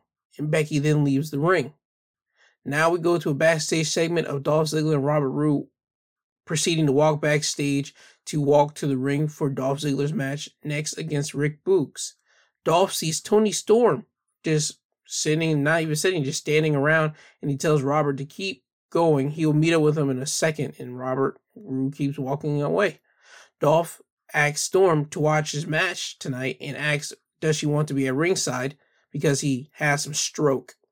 Toni declines the offer and tells Dolph that she is actually rooting for Rick Boogs. Dolph just takes the denial with a smile on his face and he tells Storm that he'll see her later. And she says, okay. Now it's time for the match of Rick Boogs going against Dolph Ziggler. This is a real quick match. I mean, there's nothing really to say here, but Rick Boogs beats Dolph Ziggler relatively quick when he hits him with the pump handle slam, which is now being named the Boogs Cruise. I don't know what to tell you for this, but I mean, Dolph is just on a like a downward slide to me. I mean, he's just a guy that WWE likes to throw in now for whenever they need somebody just to do something if Dolph were to get released right now, I think the whole wrestling community would be excited because he will finally actually get to work in a place like probably even AEW Impact or even a Ring of Honor where he at least will get to show off more of his wrestling uh, acumen in a better place than WWE has been doing him for a long period of time. So I'm saying it right now. If WWE decides to do another round of cuts, I won't be shocked if I see Dolph Ziggler on that uh names of list of people being cut. Now we hit backstage again, and Becky Lynch is just walking around backstage, and this time she's stopped by Sonya Deville and Adam Pearce. They inform Becky that at Extreme Rules she will be defending her SmackDown Women's Championship against Bianca Belair, and next week on SmackDown in Madison Square Garden, she will sign a contract to make it official. Becky just shakes her head and doesn't say anything and just walks away in frustration. Now we go to Seth Rollins, who's in the Gorilla's position, and he mentions why he selected Cesaro in for his match tonight. He mentioned that tonight is a new beginning for Rollins. He mentioned that how he has watched his match against Edge a million times now, and he's also mentioned how he's watched a lot of Edge's other matches and has found out how Edge beat him at SummerSlam. He's going to use that technique tonight against Cesaro his arch nemesis, and then he walks away as the music begins to play. And now we are at the match of Seth Rollins going against Cesaro. During this match, Seth Rollins uses two of Edge's moves against Cesaro. The two moves are the ex- execution and the edge-o-matic. Michael Cole even calls out Rollins for doing this because Rollins might have been studying Edge's matches and decided to take some of his moves added to his repertoire to at least see if he could beat Cesaro. That's what Michael Cole says on commentary. Rollins then attempts a sling blade onto Cesaro, but Cesaro was able to counter this and able to hit Rollins with a giant swing. In the end, Cesaro locks in the sharpshooter and Rollins grabs the ropes, and Cesaro now has to break the hold. Cesaro flips Rollins out of the ring and as Rollins is on the outside of the ring next to the barricade, Cesaro gets out of the ring and decides to he's going to run over to Rollins and hit him with an uppercut. But as he runs over to Rollins, Rollins holds a steel chair and Cesaro hits the chair. And the referee calls for the bell, so Cesaro wins by disqualification. After the match, though, Rollins then proceeds to hit Cesaro with the steel chair. And as he's doing this, he sends Cesaro back into the ring. Rollins grabs another chair and he goes into the ring and then he looks at the chair and decides that he's going to break off a piece of metal off the chair and locks Cesaro into the crossface with the piece of metal in his mouth like Edge did with his rivalry in Roman Reigns. Rollins is calling out Edge as he's holding this hold on Cesaro and Edge isn't coming out. Rollins continues to hold the hold, and then he realizes that he can't do no more, so he releases the hold. He goes to the corner and looks at Cesaro. As Cesaro's starting to get up a little bit, he runs over and hits Cesaro with the curb stomp. And that's not enough for Rollins. Rollins now has these bugged out eyes, and he decides to go outside the ring and grab another steel chair. He brings the steel chair inside the ring, and he puts Cesaro's head on the steel chair. And Rollins has that other steel chair that was in the ring and he holds it up. And he's about to hit Cesaro with the Con-Chair-To until Edge comes down, and Edge is running down with a steel chair. And Edge slides into the ring, and this sends Rollins running out of the ring and into the crowd. And Edge just stands there in the ring looking at Rollins as Rollins walking through the crowd with the chair, and he's just smiling. So this tells you that Edge and Seth Rollins' feud isn't done yet, not even by a long shot. Now we go back to Roman Reigns' locker room, and Roman is there talking with the Usos. He tells them that they have to stick to the game plan, stick to the script, if you will, and run the game plan. And the Usos are in agreement, and they leave the locker room. And then when they leave, now enters Paul Heyman to talk to Roman Reigns. And I'm about to play the audio clip of the discussion that Roman and Paul Heyman had right now. My tribal chief, we have a problem. I got no problems. I'm about to smash Finn Balor. No, my tribal chief, we have a problem with Brock Lesnar. You have a problem with Brock Lesnar. I'm gonna smash him too when the time's right. My tribal chief, Brock Lesnar, is going to be at Madison Square Garden next Friday at SmackDown. How you know this?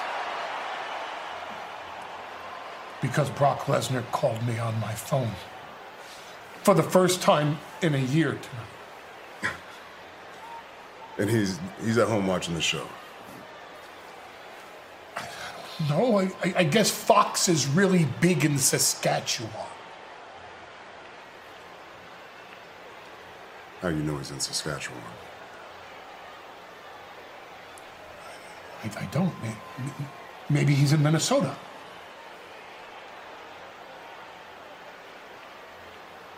How do you know that he's not here tonight? After this, we go to an Edge backstage interview, and Edge says that he knows why Rollins is doing all this because he lost to Edge at SummerSlam. And Rollins is doing exactly what Edge will be doing if he lost. So Edge makes a challenge to Rollins for a match next week on SmackDown. And Edge tells Rollins point blank, I told you what would happen. And I'm telling you right now, this isn't going to end good for you. After this, we get a in-ring segment of the KO show. Kevin Owens hosts the show and he announces that his guest is going to be Happy Corbin. Happy Corbin goes down to the ring, he talks a little bit, and he brings a guest out. And KO says, Ah, you're my guest. And Happy Corbin tells KO that no, I have a guest. And he brings out Logan Paul. Main point of this Kevin Owens doesn't like Logan Paul, and he wants Logan Paul to leave the ring. Paul doesn't do that, so he shoves Kevin Owens. Kevin Owens shoves Logan Paul, and looks like they're about to get into a fight. But Happy Corbin knocks Kevin Owens with a microphone and hits him with a choke slam. So Kevin Owens is laid out in the ring while Happy Corbin and Logan Paul leave out of the ring and walk up the ramp. After this, we get a match of Dominic Mysterio going against Sami Zayn. This is a rematch from last week, and the ending result is Sami Zayn is about to leave the ring after Dominic Mysterio was quickly dominating the match. But Rey Mysterio stops Sami Zayn from leaving uh, the ring, and this allows Dominic to hit a tope con hilo, which is basically a jumping somersault outside of the ring onto Sami Zayn. Dominic throws Sami Zayn back into the ring, and he tells his father Rey Mysterio that he has everything under control. But as soon as Dominic enters the ring, he gets hit with a Helluva Kick, and Sami Zayn pins and wins the match. So Sami Zayn beats Dominic Mysterio by pinfall.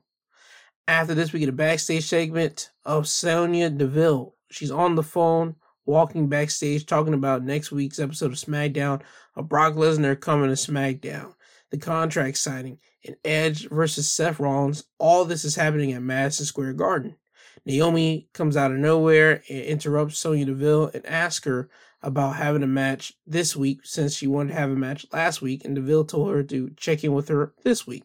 So Naomi's here to check in with her. Deville tells Naomi that this slipped her mind completely and tells her to check with her next week about a match. So Sonya Deville is constantly just blowing Naomi off. I want to see where this is going to head. Is Naomi just going to finally snap on Sonya Deville and I like just demand a match, or is she going to just run off to her husband and this is how we get Naomi into the bloodline? I don't know. I want to see Naomi in the bloodline. At least that will make it much more uh personal to the audience because everybody knows that Naomi's married to Jimmy. So I mean, we can just see her with the bloodline. That'll be great. Now we go to a Finn Balor interview. Finn Balor is at the gorilla position, and he mentions how fans keep asking him what would have happened if he didn't get injured five years ago when he won the Universal Championship. Finn says tonight they will get their answer, and Finn music hits, and he walks out to the ring. Finn does his whole entrance, and as on as Finn is on the top turnbuckle, posing for the audience as he does with his entrance, he is ambushed by the Usos. They super kick Finn off the top rope. Finn falls down to the outside of the ring. The Usos then throw Finn into the steel steps. The Usos then take those same steel steps and ram them into r- the ribs of Finn Balor. The Usos then decide to throw Finn back into the ring. And Jimmy was about to hit a Uso splash off the top turnbuckle, but the Street Profits come down and run down to the ring and chase the Usos off. And now Finn's in the ring just holding his ribs. And now you have referees and medical profession personnel coming in to check on Finn to still if see if he still can compete against Roman Reigns for the Universal Championship as Roman is making his way down to the ring right now. Finn's ready to go. He says that he's ready to still compete. And now we're going to have our Universal Championship match of Roman Reigns going against Finn Balor. Roman dominates the match, obviously, because Finn's not at 100%. He gets thrown from pillar to post. Roman hits a couple Superman punches, but I'm not gonna say that he was Finn wasn't able to get some hits off and licks off because Finn was able to do so. He hits the Pele kick. He's able to trap Roman in between the ring and the ring uh, curtain, not the ring curtain, but the like the ring skirt, and trap him there and start throwing hits onto uh, Roman. He hits Roman with a shotgun uh, drop kick to the corner, and even hits the coup de grace onto Roman Reigns. And by God, at this time when he hits the coup de grace, the fans are all cheering, and even have Michael Cole saying that we're gonna have a new Universal Champion. And that doesn't happen because that doesn't put Roman Reigns away. And as Finn is pinning Roman Reigns, Reigns lifts his shoulder up and he lifts his arm up, and it happens to hit Finn right in the family jewels, and Finn gets hit with a low blow while the referee isn't looking. Now, Michael Cole is saying that they don't know if Roman did this by accident or anything else. I say he did this on purpose, and Michael Cole even says that he believes Roman did it on purpose because Roman has done this in the past, especially whenever he came back last year. That was like his go-to move, and whenever he was like wrestling at at a pay per view, he did that to Jey on uh, Night of Champions. He did that on a couple episodes of SmackDown. Anytime he was almost about to lose, he always would lift his arm up and hit it right in the family jewels. So I mean, this one he did it right on purpose. And then as soon as he got done doing that, and Finn's over there like holding himself, Finn gets mauled by Roman. Roman goes over there and starts just hitting Finn in the head and leveling him and just fist after fist after fist, punch after punch onto Finn's head. And then Roman ends up locking in the guillotine on Finn Balor. Finn Balor doesn't tap out. He doesn't do anything. He just passes out in the guillotine, and the referee sees it, and the referee calls for the match to stop. So Roman is still the Universal Champion, technically by submission. Roman Reigns leaves the ring, and as him and Paul are walking up the ramp, and Paul's holding up the Universal Championship, you hear a flash of, you see a flash of a quick red light hit the ring, and a heartbeat sound off in the arena. Paul and Roman just stop and they stare at one another, and then they just don't like acknowledge it after that, and they proceed to walk back up the ramp and to the back And that's the end of SmackDown. Let me tell you something. That red light and that beating heartbeat, that is the sign of the demon coming out of Finn Balor soon. So this is basically letting everybody know that we're going to get the return of the demon Finn Balor or the demon king Finn Balor coming to go after Roman Reigns somewhere down the line. That's what that meant. If you don't understand, I would suggest you look up on YouTube or go to Peacock, go to WWE uh, Network on Peacock and look up Finn Balor, Demon King, and you'll see the whole persona of Finn in uh, makeup, and he turns into a whole nother person. That's the Demon King. But anyway, uh, the end of SmackDown, Roman Reigns wins. He walks up the ramp. The red light flashes in the ring, and the heartbeat uh, sounds off in the arena, and that's the end of SmackDown. Now on to AEW Rampage. The first match of the night is Malakai Black versus Big Shotty Lee Johnson. Let me just say this Lee was able to get a lot of offense off in this match, more offense than Cody Rhodes did in uh, Malakai Black's debut match in AEW. Malakai was supposed to just come in and just destroy uh, Johnson, but that didn't happen. Johnson was able to hold his zone. He even hits a uh, tope uh, dive onto Black on the outside and then he hits a frog splash on Malakai Black. He doesn't put uh, Malakai Black away with this, and then Malakai starts getting up and starts just leveling Johnson. He even gets Johnson in the in the corner of the turnbuckles and start just hitting him in the gut and in the face with nothing but punches. And at this point, he drops uh, Johnson. Malakai Black at this time then goes outside of the ring goes underneath the ring and grabs a steel chair. And you see him bring the steel chair into the ring. The referee is telling Malakai Black, "Don't use the don't use the chair, or I have to disqualify you." Malakai Black lifts up the steel chair. You think he's about to use it, but he doesn't. He drops it right in front of Johnson and tells Johnson to pick it up and use it. He's trying to goat Johnson into using this steel chair instead of trying to beat him to get the win. He's telling Johnson to try to get revenge for Malakai Black just taking out all of uh, the Nightmare family members. But Johnson grabs the steel chair. He's struggling to get up. But when he gets up and he has a steel chair in his hands, he just has a like a crying like face to him in agony, and he just can't seem to lift up the chair to hit Malakai. So Malakai hits Lee with a spinning uh, heel kick to the face pins uh, Johnson and gets the win. So Malakai Black beats Big Shotty Lee Johnson by spinning a heel kick and gets the pinfall after this. After the match, Dustin Rhodes comes down to the ring. He enters the ring and he decides to grab the steel chair and he's about to try to level Malakai Black, but Malakai leaves out of the ring quick as soon as Dustin gets in the ring. Malakai Black looks at Dustin and starts lifting up his fingers and starts taking them down one after another. He's labeling off the members of the Nightmare family that he took out. He took out Cody, he took out Arn, he took out Brock, and now he's took out Shotty Lee Johnson and he tells Dustin that he'd be the fifth person. Now we go to a backstage interview of Mark Henry interviewing Dustin Rhodes. Dustin Rhodes makes it short and simple. He has a match with Malakai Black this upcoming week on Dynamite and he tells Malakai Black that he's been doing this for five decades and that he's seen darkness, he's lived through darkness, and that he's going to hurt Malakai Black on Dynamite. Now we go back to the ring, and now we get an in ring promo from Miro, the TNT champion. Miro states that he's upset that Kingston took an AEW contract even though he lost his match against Cody last year for the TNT championship. He says that Kingston has to become soft. He's become comfortable since he's gotten the AEW contract, and now he's just rendered down to being a bandmate for Jon Moxley. Now Eddie Kingston comes out, and the first thing he tells Miro that is that God sent him, his God sent him to punish Miro. Kingston continues on by saying that he knows Miro's weakness, and he names the moves that he has used to on Miro to hurt Miro. He talks about he used the exploder uh, suplex, Saito suplex, the Stretch Plum, and now he talks about using the DDT to hurt Miro since Miro has had a bad neck. Miro tells Kingston that if he takes another step, he will get redeemed tonight. Miro is standing in the ring just watching Kingston as Kingston's taking off his rosemary beads and he puts it into his cap and he just runs right into the ring and Miro decides to leave the ring.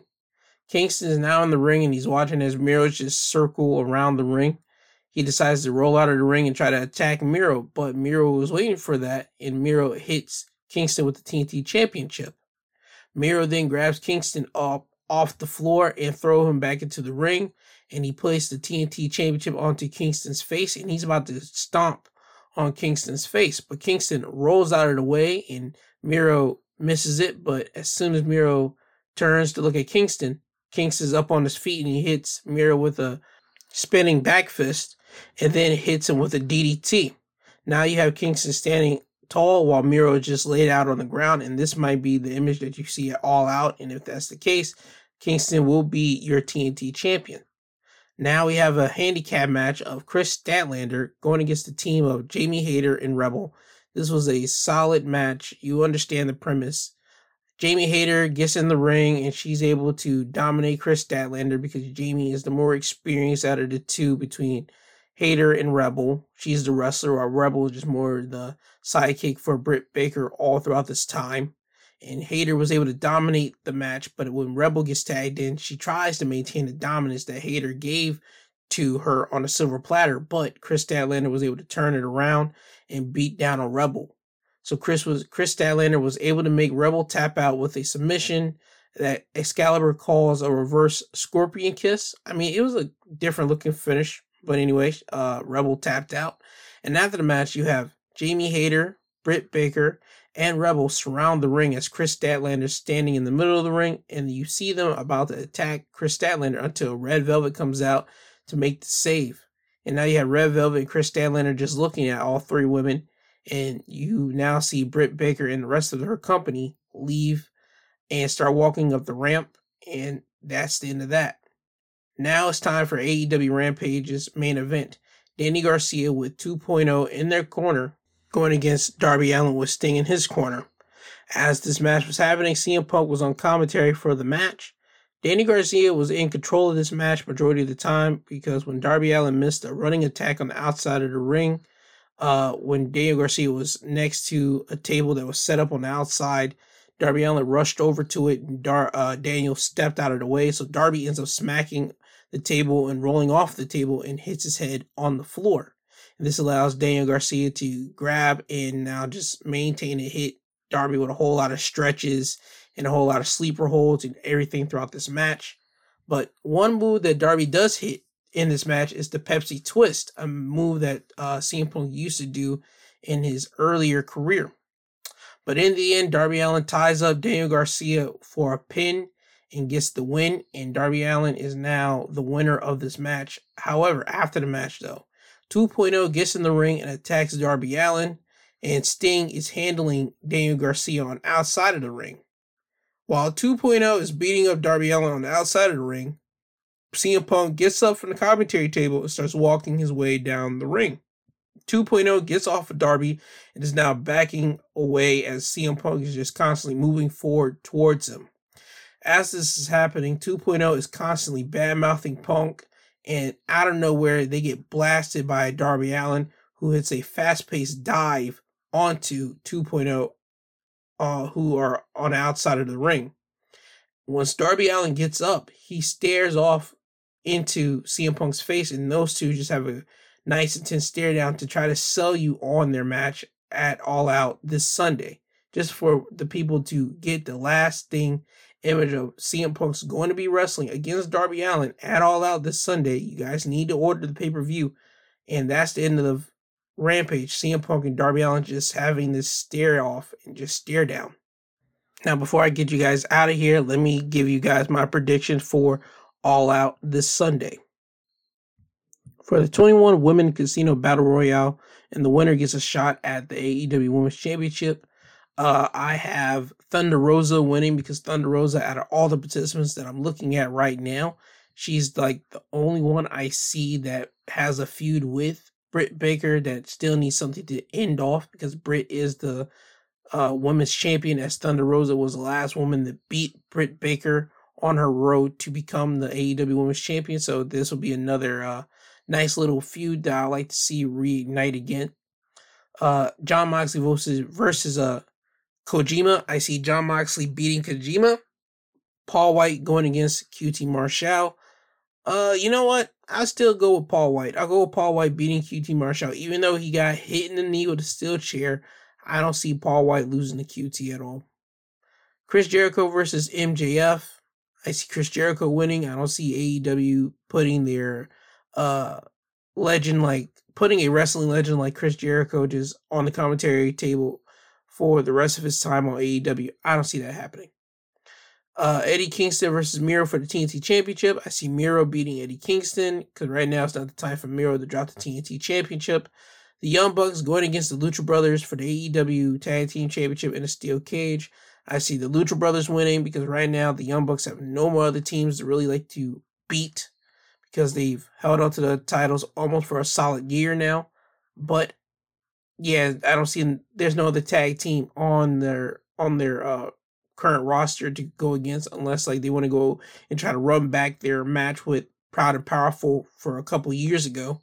But I don't see that happening. So I see the Lucha Brothers winning and becoming the new AEW Tag Team Champions. Britt Baker versus Kris Statlander. Britt Baker because she just got the championship and they need to for her to just hold on to that belt longer because they need uh more uh high quality star female wrestlers to try to take the title off of Britt Baker. CM Punk versus Darby Allin. CM Punk's return match from seven years. CM Punk's winning. I don't see Darby Allin beating CM Punk, uh, especially on CM Punk's like return to professional wrestling. Yeah, I don't see Darby Allin beating CM Punk unless they're gonna try to tell the story of CM Punk having so much ring rust that he really has to start at the bottom with some like green, green level guys, and you start building Punk all the way back up. But I don't see AEW doing that, so CM Punk's beating Darby Allin. Kenny Omega versus Christian Cage for the AEW Championship. Kenny Omega's beating Christian Cage. And here's my little thing for this. If there's no reports of Adam Cole having signed by this by today, Saturday, I have a prediction that Adam Cole might pop up at the end of this match just to have a stare down with Kenny Omega. Because I still think since Adam Cole is reportedly not signed back with WWE yet, I can see Adam Cole popping in just to stand right in front of Kenny Omega at the end of All Out, especially since Chicago is a big wrestling uh, town. I can see that really just like flooding the entire wrestling world, especially on a Sunday night, and then carry AEW into that upcoming Wednesday on Dynamite. So that's my prediction. I'm not sure if Adam Cole's going to make it there. That's just my little thing that I hope Adam Cole pops up if he doesn't get signed by somebody by today. But anyway, those were my predictions for AEW uh, All Out. And also, by the way, next week on AEW Rampage, we will be getting the match that we were supposed to get on All Out with PAC going against uh, Andrade, but they didn't have the match at All Out because apparently there was some travel issues. And I'm just letting it be known, I can't wait to see the match on next week's uh, AEW Rampage. But anyway, that has been Wrestling Highlights of the Week. I will be giving you guys a all out uh, review on Monday, so be on the lookout for that. I also will be talking to you guys tomorrow for my uh, Sunday episode of wrestling, not wrestling, but uh, news topics. And I hope you guys come in and uh, listen to that. So let me give you guys my social media links so I can get you guys out of here. On Twitter, you can follow me at, at my two podcast. On Instagram, my two cents podcast G2. And if you want to talk to me about any business or even just want to talk to me just to see you have somebody to talk to, because you guys can always talk to me about anything and it'll be just be a personal uh thing between me and you. It will never go out to anybody else. My email is my two cents pod at yahoo.com. is again, it's my two cents pod at yahoo.com. And remember, don't put TWO or TOO, put the actual number two in all these social media links. You can listen to all my past podcast episodes and future podcast episodes on Podbean Apple Podcasts, uh, Google Podcasts, and now Amazon Music. So yeah, you can listen to the podcast on Amazon Music as well. I just want to say thank you all for sticking around all this time to have listened to all of the wrestling highlights of the week. Um, this has been Wrestling Highlights of the Week presented by My Two Cents Podcast, hosted by G2. This isn't goodbye. This is until you hear from the sweet boys again. I love you all. Remember, you're not alone. If you need somebody to talk to, please email me. Please do that. We do not need to have another tragedy out here. If you feel that it's overbearing, if you feel that something is just you just need to get something off your chest, please just email me and we can just have a nice conversation. Or if you just need a soundboard, just say, Hey, I don't need you to say nothing. I just want to send this email to you and just get this off my chest. Hey, I will gladly read it and I will just gladly hold that between me and you. Hey, man, or gal, or whoever, please do not end your life. Uh, life is precious and we need to make uh, moments last so we can continue on every day so we can at least press on to see uh, brighter days because brighter days are always ahead of us every single day. So please, please, please don't end your life. Please. If you feel you need somebody to talk to, please just email me or uh, talk to your friend or talk to a person. Get a get a hotline number, please. Please do not end your life. Please. Um but yeah, I'm sorry to end it on a low note like that, but it's something that needed to be said, as I said at the earlier, uh, at the top of the podcast. So please, please, please, please, just remember you are not alone. You will make it out of this dark spot. It's just a dark spot right now that you have, but remember, you will make it out of this. It's not worth it. Please, please, please, don't ever end your life. Just talk to somebody, email me, or talk uh, get a hotline number and just talk to a random person. So, um, yeah. This isn't goodbye. This is until you hear from the sweet voice again. You can email me. Um, I love you all. I love you all. Please, please, uh, keep your head up. There's always light at the end of the tunnel.